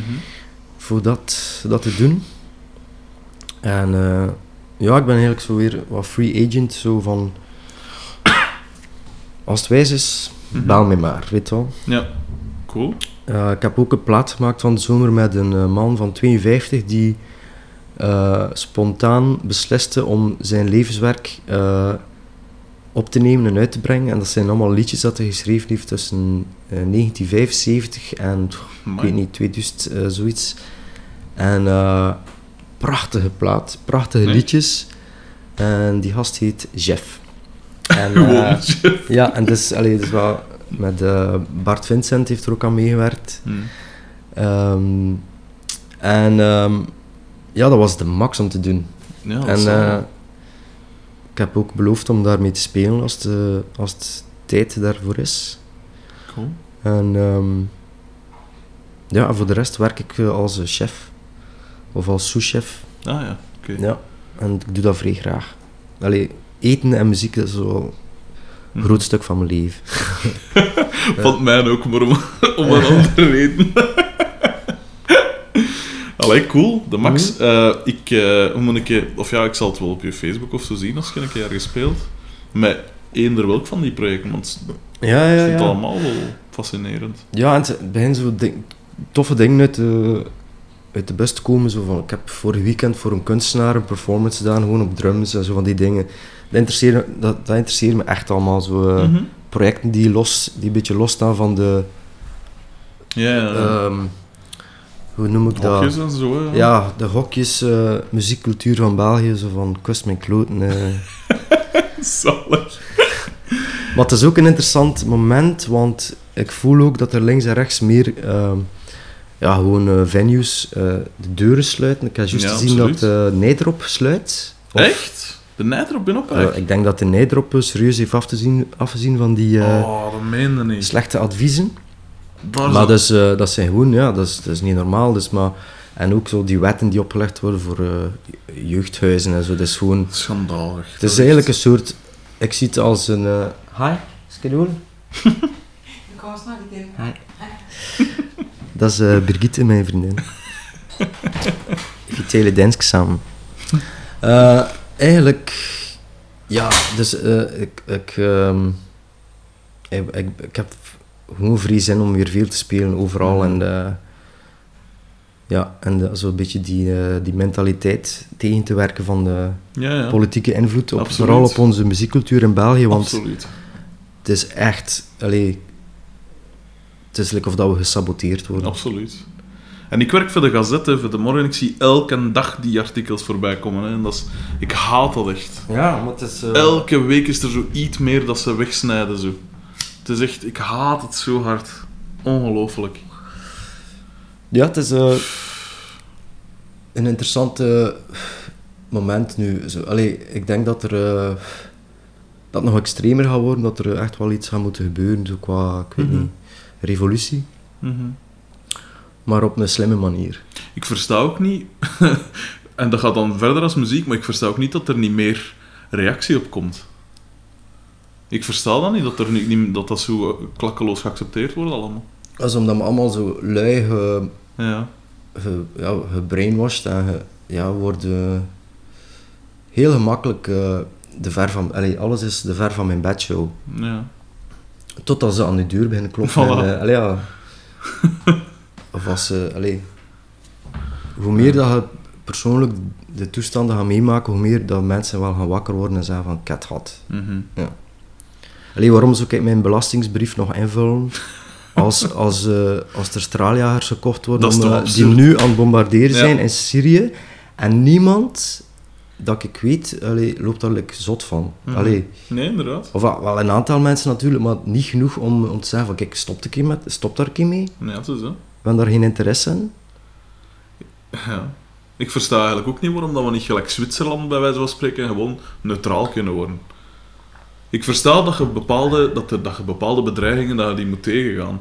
Maar dat wil toch niet zeggen dat je moet meegaan in gans dat circus van oké, we gaan dan een keer dat land gewoon plat bombarderen, want Ja. elk land moet zoveel miljard geven. Maar het is puur, dat is ja, politiek, geopolitiek. Dus, eh, maar ik denk dat iedereen gewoon scheidbeu is en dat we dat eh, Mm. een keer een, het zal aan een alarmbel moeten getrokken worden. Hè. Hmm. Maar wanneer dat, dat gaat zijn. En ik heb schrik dat er eens nog wat heel erg dingen gaan moeten gebeuren. Hmm. Of zullen gebeuren. Ik ben geen pessimist, maar ik, ben, al, ik probeer realistisch te zijn daarover. Ik ging zeggen, ik wel. Ja, maar, eh, maar ja, maar het is zo... Ja. Hmm. Het is juist niet moment om, te, om doemdenkerij... eh, Mhm. en, en eigenlijk de media Doet doet er al enkele mee, doet Mm. maar enkele mee. Ik, le- ik lees gewoon eh, de headlines en Hmm. ik, zie, ik zie gewoon zo tussen de lijnen van ja, we houden je bang, we houden je bang. Ja, en we houden je kort. Absoluut. En ehm, ja, Ja. Eh, oké. nee, Even heavy. ik, nee, nee, maar ik, ik heb mezelf Nee, maar zelf het, wordt, het, wordt voor mij persoonlijk, weet wel, met, met, allee, ik ben gewoon eh, een open mens die eh, graag dingen doet die mensen vooruit helpt en eh, Hmm. sociaal bewogen. En, en als muzikant eh, pas je perfect daarin en je wordt dan aan elke kant beknot in je eh, Hmm. activiteiten. Uh, allee, kijk maar naar de zelfstandigen, en, eh, het, is, Hmm. het is miserie. Ja, het is zo. Eh, over u, want dat was ik nog vergeten te vragen. Zei je, eh, als het gaat over puur over je drums, hè, Mhm. zei je heel specifiek over wat dat je moet hebben, over dat soort snare of dat soort eh cymbalen of dat moet een grote eh kick zijn. Ja, eigenlijk moet- wel. Zo, want, allee, pff, ehm, vintage kits. Mhm. Ehm, allee, vanaf de jaren 90 beginnen drums zo wat slecht te klinken. Mhm. Tenzij dat je zo de duurste van de, de serie koopt. En Ja. allee, ik vind dat... Maar zwart, mijn persoonlijke voorkeur ligt bij eh, oude cymbalen, oude drums. eh, ja. Want waar speelde je dan op toen dat je bij Soulwax speelde? Dat was toen een Ehm, volledig andere sound dat je moest hebben. Nee, dat Of was eigenlijk met dezelfde sound. Dat was, ja, nee, dat was gewoon ja, een Ludwig kit. Mhm. maar een reissue, maar wel de snare drum, eh, een vette bottom snare, Mhm. eh, niet te hoog gestemd. Eh cymbalen die niet te slecht klinken, allee, gewoon van die maar gewoon een, een warme Ja. zoals je bijvoorbeeld bij Tame Impala kan horen. Mhm. Ja, zo'n beetje eigenlijk de ja, 60s, 70s klank. De Beat- Beatles of eh, Zeppelin, of, eh, maar, maar zo'n beetje niet zo... Allee, Mhm. een tight sound eigenlijk. Ja. Maar gewoon... eh, ja, geen, geen 90s bullshit. ting, ting, ting. en van die asbaksymbalkjes, Mhm. dat niet. Dat liever niet. Ja. Ja. Wie zijn, nu, wie zijn doorheen de jaren, want ik, ik, ik vind dat dat nooit stopt. Zit mensen dat zeggen, mijn idolen waren uit uw kindertijd of weet ik veel, maar wie zijn uw voorbeelden geweest op muzikaal vlak? Oh, weet je Zowel op wat? drums als op iets anders, hè? Want... Ik heb een lijst gemaakt. Moet je moer? Ja, tuurlijk, Oké. laat je gaan. Moet echt eh, even achter, achter mijn laptop. Ja, doe maar op, gemaakt.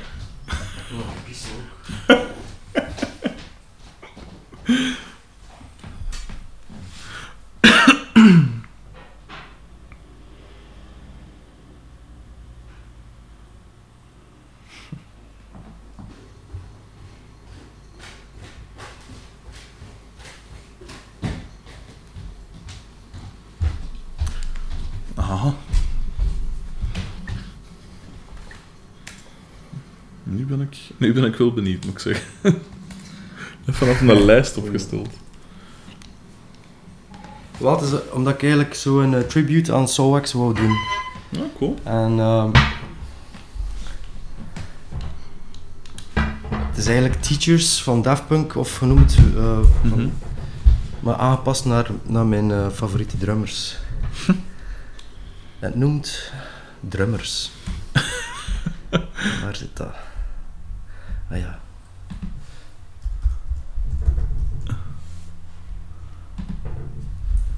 Oké. Daar gaan we. Fucking hell. Wat zijn er? 55 ongeveer. 56. Ik ga het doen, hè? Oké. Oké. Art Blakey, Ainsley Dunbar, Andy Newmark, Alphonse Mouzon, Billy Cobham, Bernard Purdy, Brian Chippendale, Bill Ward, Cindy Blackman, Charlie Benante, Cerrone, Charlie Watts, Doogie Bown, Dale Crover, Dave Lombardo, Dave Grohl. Beard is in the house, yeah. Drumbo's in the house, yeah. Ringo Starr is in the house, yeah. John Bonham's in the house, yeah. Earl Hudson, Earl Palmer, Ed Blackwell, Elvin Jones, Ginger Baker, Greg Erico, Greg Saunier, en dan 21 is niet ingevuld. Phil Rudd is in the house, Keith Moon is in the house, Jackie Liebetzeit in the house, Igor Cavalera is in the house, yeah. Jerome Braley, Pat Mahoney, Keith Forsey, Hunt Sales, Elon Rubin, Kate Millions, Klaus Dinger, Kenny Jones. Mitch Mitchell's in the house, yeah. Steven Rose is in the house, yeah. Christian Vanders in the house, yeah. Zach Hill is in the house, yeah. Max Roach, Matt Cameron, Mick Harris, Magic Stick. Sheila E is in the house. Sly Dunbar's in the house, yeah. Tony Allen's in the house. Zigaboo is in the house, yeah. Rock Savage, Sonny Payne, Stuart Copeland, Steve Gatt, Tony Thompson, Tony Williams, Jay Mascis, Buddy Miles. That's it. Hoe, en de laatste niet? Ah, de laatste eigenlijk, Buddy Rich, maar die paste niet in de, In het ritme van in de strofe. Ah, die Buddy Rich moet ik hier steken. In 21 de, ja, voilà, voilà. Want het is alfabetisch, hè? Ja, dan moet je alles er steken. Het moet kloppen, hè. Dat zijn wel heel diverse dingen, want gelijk een Max Ja. Roach of een, een Buddy Rich is toch iets ganz anders. Dat is ja, Dave Grohl of, of noem maar op. Ja, of Charlie Benante, de drummer van eh, Anthrax en SOD. Ja. Of ja, Brian Chippendale, de Max hè, van ehm, Lightning Bolt en zijn eigen ding. Hm. En eh, wat, wat, wat pakte zo mee van, van al die verschillende dingen? Waarom zijn... Allee, waarom een Buddy Rich en waarom... Allee, wat, ja, wat dragen ze elk bij aan, aan wie dat jij zei als drummer? Zo? Ja, daar gaan we zeker nog een, een uur bezig. Nee, ja, gewoon, van, ieder drummer heeft een stijl en ieder Ja. drummer heeft een bepaalde focus op iets. Mhm. En ehm, Buddy Rich op het uitschelden van zijn groepsleden. ja, maar ook zo de uberdiscipline ja, absoluut. Ehm, en ook zo een, een figuur dat dat was, zo een performer Mhm. eigenlijk, allee, in de shows vroeger in Las Vegas, waar dat hij zo gewoon Mhm. zijn eigen show had. Eh, dan had je andere drummers, zoals Christian Vander van Magma. Mhm. Dat is, ja, dat is like een soort eh, voortzetting van Elvin Jones, maar dan meer, eh, ja, ik weet niet. Dat is een fantastische drummer om te zien. Mhm. Ehm, ik weet niet, al mijn, al mijn smaken zitten erin. Zigaboo, modelist van de Meters, gewoon voor die speciale grooves. Mhm. Rock Savage van Bark Market, omdat dat eigenlijk de beste, een van de beste rockdrummers is ooit. Ehm allee, zit een beetje van alles in. Ja. Phil Rudd, gewoon omdat hij een drummer is van ACDC. Ehm Mhm. Beard van ZZ Top. Ja.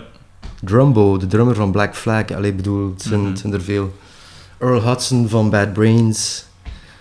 Ja, dat is gewoon een drum nerd, nerd stuff. Maar nee, maar laat u maar gaan. Zo, want Ja, Keith Forsey, omdat dat een super studio drummer was. Ja. Eh, heel veel discoplaten zijn van hem ingespeeld. Mhm. Eh, Pat Mahoney van LCD Sound System, super. Ja. Eh, Kenny Jones, ja. De Kings. Kenny, allee, alle 60s drummers, 70s drummers. ik dingen zitten er niet in. Neil Peart en Chad Smith zitten er niet in. Sorry, echt. Nee. Waarom niet? niet, aan, niet aan mij besteed gewoon. Het is, ja, de, de band en de drummer moet kloppen. Zo de, de Ja. muziek met de, de bepaalde... Ja, de vibe van de drummer. Allee, bijvoorbeeld Fela Kuti zonder Tony Allen, dat zou ook niet, Mhm. niet dat geweest zijn. Tja. En iemand gelijk dingen nu, Danny Carey van Tool. Ja. Wat vinden van, van die? Want ik vind Tool een geweldige groep en ik vind dat die gemaakt wordt vooral door een bassist en Ja. op, in bijzondere mate door de drum ook. Maar Ja. wat, voor, wat vinden van zo'n soort drummer? Wel, de- die, die past voor mij in de Neil Peart eh, vak, Mhm. omdat dat meer zo ehm like wiskundig is en zo Ja. ja, proggy en math eh, georiënteerd. En Minder op gevoel dan zo gezegd. Of... ja, maar gewoon zo soms ook moeilijk doenerij voor mij. Mhm. Ehm, maar dat is ook heel persoonlijk, wat, dat, allee, wat dat ik de max vind aan... eh, het dan bijvoorbeeld Billy Cobham, die wel zo'n fusion monster eh, Mhm. was. Die vind ik dat wel de max, maar dat is ook, ja... Ja. Omdat ik Mahavishnu Orchestra de max vind, weet je wel. Maar Ja. ik, lu- allee, ik luister niet zoveel naar Tool of... eh allee, dingen vond ik vrij goed. Perfect Circle, dat vond ik eh, Ja. vrij wijs. Mhm. Maar dat is ook ja, gewoon smaak en Dus, voorkeur. eh, En like, voor mij, in metal is er geen betere drummer geweest dan Dave Lombardo. Gewoon van Mhm. to the point. shit, dat hij Lars. Ulrich? Nee, sorry. Je moet maar Some Kind of Monster bekeken en, eh, eh, bekijken en oh my god. woesting is direct over. Want Ja, vroeger ja. vond ik dat... Ik, ben, ik heb een periode gehad toen dat ik 14 was of zo. Dat ik neig into Metallica was. Ja. Zowel de oude, snelle speed allee, Mhm, stuff, mhm. als, als zelfs eh, SNM, wat dat de echte fans haat, of Load SNM? en Reload. Ja, dat is met dat, met dat orkesta zo. Ah ja, ja. toen toen aan Nothing Else Matters terugkwam, zo Ja, als, ding. Zelfs dat vond ik heel goed, want ik vond inderdaad dat bombast van Hans die... Allee, als je zo van die echt zware nummers met zo nog meer kracht kunt geven. Ik vond dat wel nog cool. Eh, de echte metal fans haten me nu natuurlijk, maar fuck dat. Eh, maar inderdaad, op een gegeven moment begin je echt zo te luisteren als een muzikant en pijzen van... hmm, dat was niet... Dat kon beter. Of, en vooral, ja, inderdaad, een keer dat je die Some Kind of Monster ziet, dan pijzen... Ja, maar nee, maar ik moet wel zeggen, ik moet wel één ding zeggen van Lars Ulrich. Zo- zo- Zijn koppige eh, benadering van drumspelen is echt zo van... eh? Mhm. Die wilt een andere beat dan gewoon die... En je voelt dat en je ziet dat en soms werkt dat echt, want Tuurlijk. eerlijk gezegd, als ik nu zou proberen eh, een nummer van Metallica meedrummen, nee, ik zou het niet kunnen, ze. Want alles zit anders. Allee. En, maar je hebt dan ook zo drummers zoals Phil Rudd van ACDC, je moet dat ook een keer proberen meespelen, dus dat is, dat is niet evident. Nee, nee, dat is. Zodanig simplistisch, maar om- alles zit op de goede plaats. Mhm. En, eh, maar ben niet aan, aan die busy drummers, zo, die eh, op alles zo te veel... En, Ah, wel, maar ik absoluut ook niet. Behalve die van Tool kan ik daar kan ik wel goed af. En zelfs andere groepen in, in, de, in het genre van Tool vind ik Mhm. eigenlijk meestal niet goed. Maar ik weet niet, bij Tool valt dat nog juist ja, goed. ja, maar dat is ook omdat die songs goed in elkaar zitten. Hè. Absoluut. Dat is waanzin. Absolute waanzin. Ik denk is Jay Mascis ja. van Dinosaur Jr. Ja. Ongelooflijk een drummer. Ongelooflijk een drummer. Die, die, allee, ik heb zo'n se- een 7-inchje van in mijn eh, hardcore periode Deep Wound. En dat was zijn hardcore band en hij speelt daar drums op. Mhm. En dat is nog altijd zo van... "Huh?" En, eh, ja, en de, heeft ook zo Witch, dat project, dat hij ook Ja. bij drumt. En die heeft gewoon zo'n ongelooflijke feel eh, op drums. Ja. Daarom dat hij in mijn lijst zit. Cool. Ja. Ehm, zijn er, eh, en dat is de clichévraag, maar wat zijn zo uw favoriete platen? En nu komt ongetwijfeld het antwoord, goh, dat zijn er superveel. Maar zijn zo een paar dat in u opkomen zo direct? De White Album van eh, de Beatles. Mhm. Terecht. Ehm, Je mocht ook altijd zeggen waarom, hè. je moet niet per se. omdat, je- omdat er zo... Op het juiste moment, omdat ik dat op het juiste moment leren kennen heb. Eigenlijk Mhm. door David eh, de Eh, ik, ble- ik bleef een keer slapen bij hem. Lang geleden. Toen had hij nog in een appartementje woonde. En hij zette gewoon de White Album op. Op Mhm. repeat. Heel de nacht door. En sindsdien, ja... Is die plaat altijd zo eh, verbonden met dat. Mhm. Maar ook die nummers en al de stijlen die erop staan. En eh, van Helter Skelter tot... Oh, super. Happiness is a Warm Gun. Eigenlijk zo de, de me- eigenlijk meer ongekende Ja, ja. Eh, Beatles-plaat. Eh, maar wat, naast de Beatles, eh, ik zou bijvoorbeeld van ieder genre wel iets kunnen pikken. Bijvoorbeeld... pff, ehm, ja, ik weet niet, zo... Mijn soul-kant, zwaar Sly and the Family Stone. Mhm. of Stevie Wonder. Terecht. Kan, kon ook goed drummen trouwens. Amai. Check zijn drumsolos op YouTube, staan er een paar. Mhm. Heel zot. Ehm, ja, er zijn veel platen, maar... pff, ding is bijvoorbeeld iets heel anders, een, meer een dance, allee, electroplaat. Mhm. ehm, de eerste van Mew. Ja, ja. Ehm, op Output, eh, Let's Get Sick en al die nummers. En dat zo de combinatie van dansvloer met punk of Mhm. disco vreemd af. Dus ja, ik heb wel overal zoiets... Ja. Ehm, wat zou ik nog kunnen opbrengen? Ehm, ik weet niet, toen dat de eerste Unknown Mortal Orchestra uitkwam, Mhm. vond dat ongelooflijk. Nu is al iets minder. Hetzelfde met Tame Impala, zo van toen dat de eerste platen en nu, misschien Mhm. omdat dat iets te veel Mhm. gedraaid wordt of zo, ik weet niet waarom. Maar zwart, eh vrij goede platen. Ehm Dinosaur Jr., Bug. Nog altijd, eh, dat pakt mij bij mijn strot, nog altijd. Ik heb gisteren tijdens eh, mijn koken eh, geluisterd naar ehm, Rock for Light van Bad Brains Mhm. en eh, de complete discography van Minor Threat, gewoon omdat dat zo pure adrenaline is Mhm. als ik in de coup de feu zit. Wat vind jij van Fugazi trouwens? Fugazi was ik eh, super fan van. Ik heb ze nog gezien in de Reinhardstraat in Democracy. Nog mee geweest naar de Effenaar. ja, Want ik ben er puur muzikaal niet zot van, maar die Mhm. mentaliteit vind ik zo ja, ja. Like de mu- muzikaal gaat dat niet meer zo makkelijk binnen, maar Ja. toch alleen de waiting room en zo, eigenlijk zo Mhm. wat indie punk classics.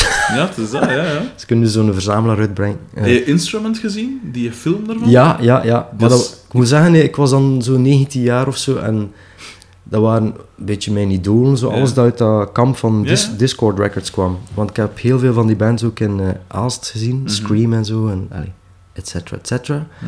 Maar dat waren vrij on, allee, unapproachable guys. Ja, En vrij serieus, ja. ja. serieus, dat pijs Ja, zo vrij... eh, Intens in wat dat zo ze... niet, het werd dan niet gelachen in backstage Ja. en dat was allemaal een beetje droog en ik weet niet. Ja, En ik weet dat dat mijn ervaring was toen. En allee, ik vind dat ik nog altijd een beetje...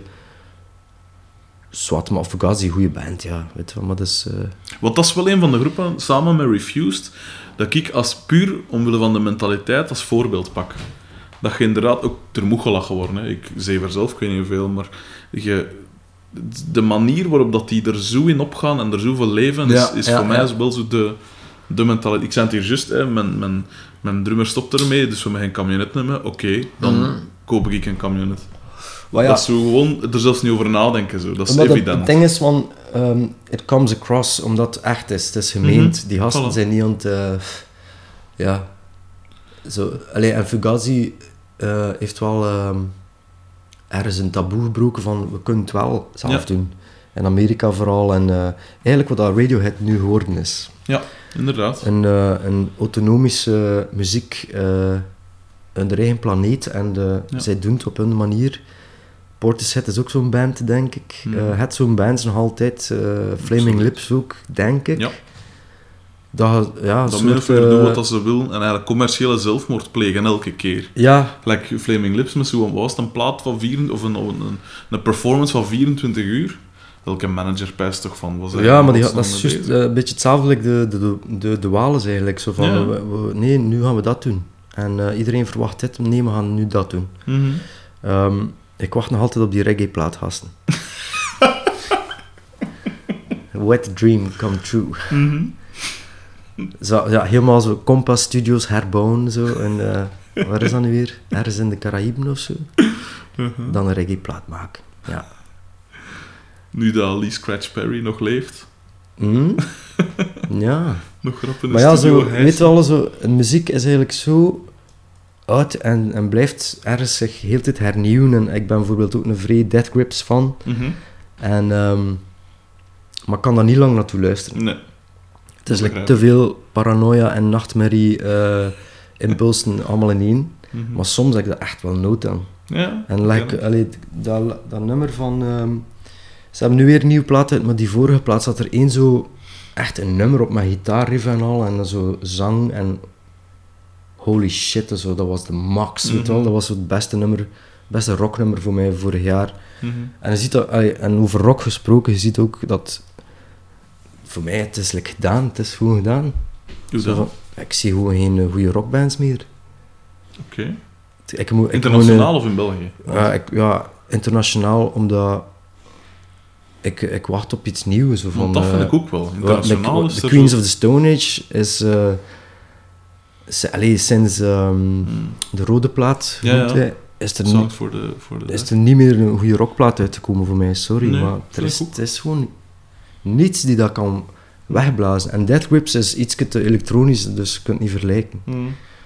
Maar like, eh, ik zie dat, dat, dat, is gewoon niet meer interessant. En dat is zo wat de platgetreden paden. Zo van, Mhm. Maar daarom dat het interessant is om, eh, om naar andere dingen te zoeken of te kijken van, oké... maar allee, ik ben niet zo'n... eh rock'n'roll is echt boring geworden. Mhm. Volledig. En alles is een kopie van een kopie. Absoluut. Alleen voor mij persoonlijk, hè, maar ik ben ook al... Absoluut. Ik moet zeggen, de laatste jaren, ik had neig... Ik vond die vorige Deftones al minder. En dan keek ik zo uit naar van het jaar, omdat ik wist van en Radiohead en Deftones en Tools het ook, eh, zou ook normaal een plaat moeten uitbrengen. Maar zowel die en Deftones viel mij wat tegen, als Radiohead viel mij ook wat tegen eigenlijk. Allee, iedereen is er wel enthousiast over, maar ik vind... Ja, maar dat zijn, dat zijn ook bands die al een carrière van bijna 20 jaar hebben. En je kunt je niet, kun niet blijven... eh, nee, je kunt je niet op diezelfde energie... Allee, en je moet ook de motieven soms bekijken van... ehm, is het omdat ze echt een nieuwe plaat willen maken, of is het omdat ze op tour moeten gaan, omdat ze anders Ja. geen, geen geld hebben? Ja, dat is juist. Allee, sorry, maar het is de werkelijkheid. En je ziet dat soms aan bands, zo van... Oké, Mhm. die zijn dat hier aan het doen omdat het echt moet. Mm. Alleen niet financieel. Ja. Ja. En daarom ook, zo, ook zoveel reunies en dingen. Zo van, Oh. oh my god, wie gaat er nu nog een reunie maken? Venom of zoiets, weet je wel? ik zou wel eigenlijk ja, dat Venom wel terugzien. Ik had dat bij Refused. Toen ik dan hoorde van, eh, die komen weer samen, dacht ik van, hmm, zou je dat wel doen? Want die, en, ik weet Die niet hebben hoe- een plaat gemaakt, hè, maar de- Ja. en dat, ik heb daar naartoe geluisterd, dat was zo ehm, post-DMT, eh, Prisma, Matrix eh, toestand. Maar, maar ik vond het niet slecht, maar het kon me niet eh, boeien Voilà. voor lang. Zo. Het was vrij in, in het hoofd gemaakt. Zo. Terwijl The Shape of Punk to Come van, Ah, ja. eind van was het 97, 98, Ja. dat was, dat was re- revolutionair. Zeker binnen die hardcore-wereld, die Ja, ja, ja, ja. hardcore-wereld dat je zei. Ja. Daar zat dan ook al eens in. Daar zat jazz in, daar zat techno in, daar zat eh, hip-hop stukjes in. En supergoeie harde stukken. Ja. Maar dan heb je ook dan, zo, ja. bijvoorbeeld een band, eh, wat die, en eh Refuse is van Zweden, hè. Ja. Maar eh, Motorcycle van Ja. Noorwegen, en die, die zijn ook al 25 jaar bezig en die brengen nog altijd interessante dingen uit. Mm. Maar het zijn nou is- ook oude zakken, like ik nu. Heb je nooit gedacht, want dat is iets waar ik me, me worstel, van zo wat bepaalde genres. Allee, eigenlijk is dat absoluut een bullshit, maar sommige genres zie ik enkel jonge mensen doen. Iets Mhm. gelijk punkrock of hardcore, daar moet je niet te, ja. Daar moet je niet, te oud voor zijn. Heb jij nooit gedacht, omdat je, zeker in een groep gelijk Solex of zo, van oké, ja, wat gaat dat zijn als ik 46 of 50 of 55 ben? Wat ga ik dan in godsnaam moeten maken? Ah ja, nee. Heb je dat nooit gedacht? Ja, ik had dat gedacht, maar zo 15 jaar geleden. Hm. Als ik 30 werd, dacht ik echt dat ik zo te oud was voor muziek plotseling. En was ik zo vrij depressief. En ik dacht "Wauw." wel. Maar dan was ik nog zo aan het dromen van een... eh, op een, eh, Maar dat was de naïeve York-tijd dan nog. Ja, en dat was, dan was ik aan het dromen van zo... Ik wou in een soort Foo Fighters zitten of zoiets in mijn kop. En nu is dat helemaal niet zo, weet je wel. Mhm. Ehm, nee, maar ik heb, wat, ja, ik heb gewoon vrij veel zin om te spelen en ik weet dat ik een bepaalde manier heb van drum die, Mhm. die zegt wat, wat- van waar ik kom en ik wil dat gewoon blijven doen. Mhm. Maar dat blijft ook evolueren, muzikaal. Ja. Ik ben niet zo'n drummer-drummer, snapte? Mhm. Mm, Echt meer een muzikant. Ja. En daarom, eh, ik weet niet, eh, leeftijd heeft niets te maken met, eh, allee, met inspiratie. Wie weet ga ik nog accordeonmuziek maken. Ja, waarom niet? Ja, voilà. Drunkordion music.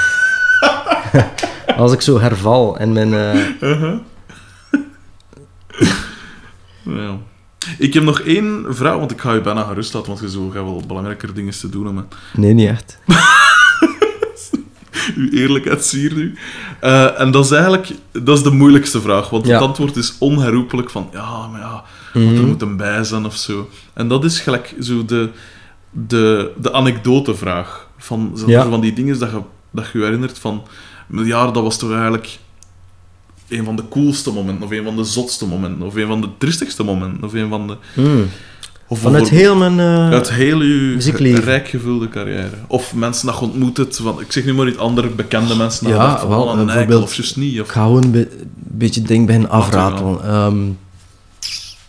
Eh, voor de eerste keer op... eh, Ja, nee, eh, spelen in netwerk Aalst. Ja. Eh, die, die punkdroom van... allee, Mhm. Ik had een droom dat, dat ik had voordat ik wist wat dat punk en al die, die toestanden was. Was ik gewoon aan het spelen op het podium. En die droom, en die droom kwam heel tijd terug en heel tijd terug. En plotseling was die werkelijkheid zo daar, drie jaar later. Dan was ik of 17 of 18 jaar. Had ik optredens met een band en dat was zo, ah, we gaan daar naartoe en we gaan rijden. En Hmm. en dat was, ja, dat was, die droom is al lang geleden in werkelijkheid gegaan. En dan zie ik bijvoorbeeld, eh, ik die een drumstel deel met Dave Grohl Zo. in Netwerk. Hij speelde met In Scream. Netwerk? Ja, in Netwerk. en eh, hij, ja, hij was dan al mijn favoriete drummer, want allee, dat was echt een beest, vooral Mhm. met Scream. Ja. Scream was zo'n beetje de Led Zeppelin van, van de... Ja, dat was niet echt meer punk of hardcore, dat was echt al melodieus en zo wat Beatles-invloeden. En allee, dat was Mhm. fantastisch. En dus, eh, ja, Dave Grohl kwam naar mij, hey dude, can I borrow your snare drum, because mine is eh, broken. Ik zo, ja, sure. Zo, hè. Ik geef hem eh, mijn koekendoos zo van eh, zo'n cheap drumstel en heeft er die avond op gespeeld en ik heb op zijn drum gespeeld. Ik heb daar nog een foto van en dan oké getoond aan hem, zo later met, met Soulwax op Pukkelpop en zo. En dat is zo van die, een van die anekdootjes. Ehm, dan... eh, en is het een fijne P? Want die komt... eh, wat die waarschijnlijk wel, is- maar dat is een P die, eh, die eh, natuurlijk enorm veel ehm, ja, eh, in de belangstelling staat. Interviews bij druk leven, weet je wel. Mm. Maar het is niet iemand dat ik direct op de... eh, een klik mee had of zo. Of Hmm. zo. Nee. Ja. Maar gewoon een dude. Laten we zeggen, is een dude. Eh, dan moet ik ook denken aan bijvoorbeeld een optreden in ehm Democracy, in de oude Democracy in de Reinhardtstraat in Gent, Hmm. van de Beatniks. En de Beatniks was zo experimentele beats en eh, spoken word, en dat was met Michael Franti. Mhm. En die hebben mij dan op het podium getrokken en daar heb ik meegedrumd en zo. En dat was zo van, wauw, oké, het is allemaal niet zo moeilijk, weet je wel, voor daar op dat podium te staan. Dus, en dan, eh, ja, ik denk aan het laatste optreden met Soulwax in de Big Day Out tournee Mhm.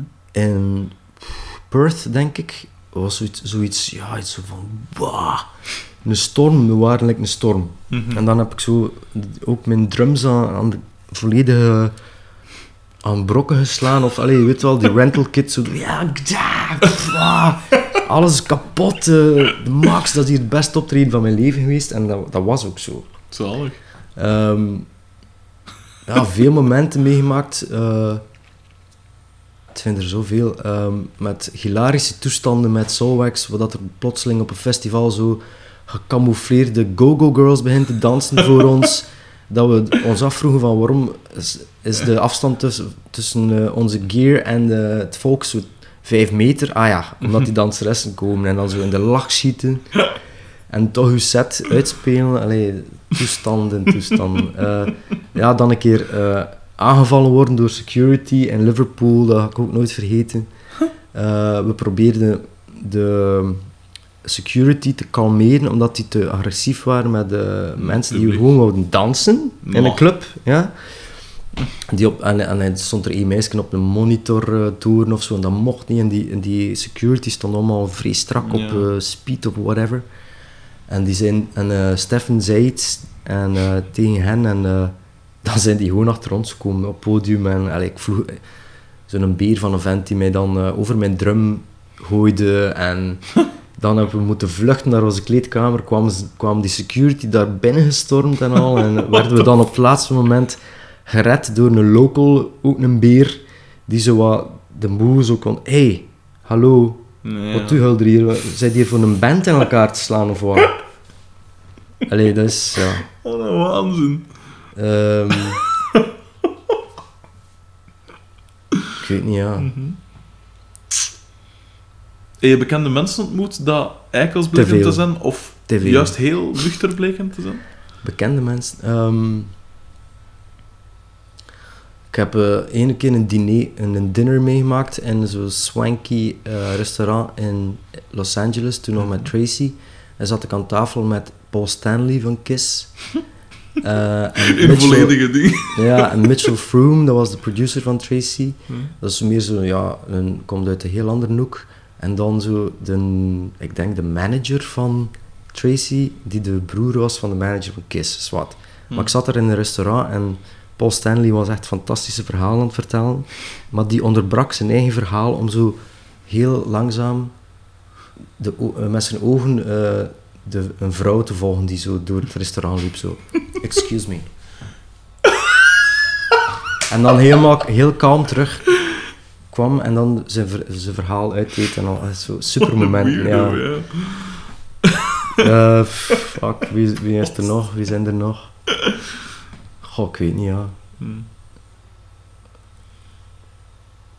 Nou, wie heb je ooit het, het wildst gefuifd van mensen dat in een andere groep of bekend zijn of weet ik veel? Wie is een echte fuiver? Wie is een echte vuiver? Ja. Ehm, wij allemaal wel, met. Mhm. Buiten Dave. Ehm, Die niet? Nee, nee, nee. Wat doet Wel die dan? dansen en zo, hè, maar nee, die, die dronk niet en die, die Maar- niets. Nee, nee, nee. Nee. Ehm, maar ja, zo van die ook raar vijf, van die vijf, van die vijf.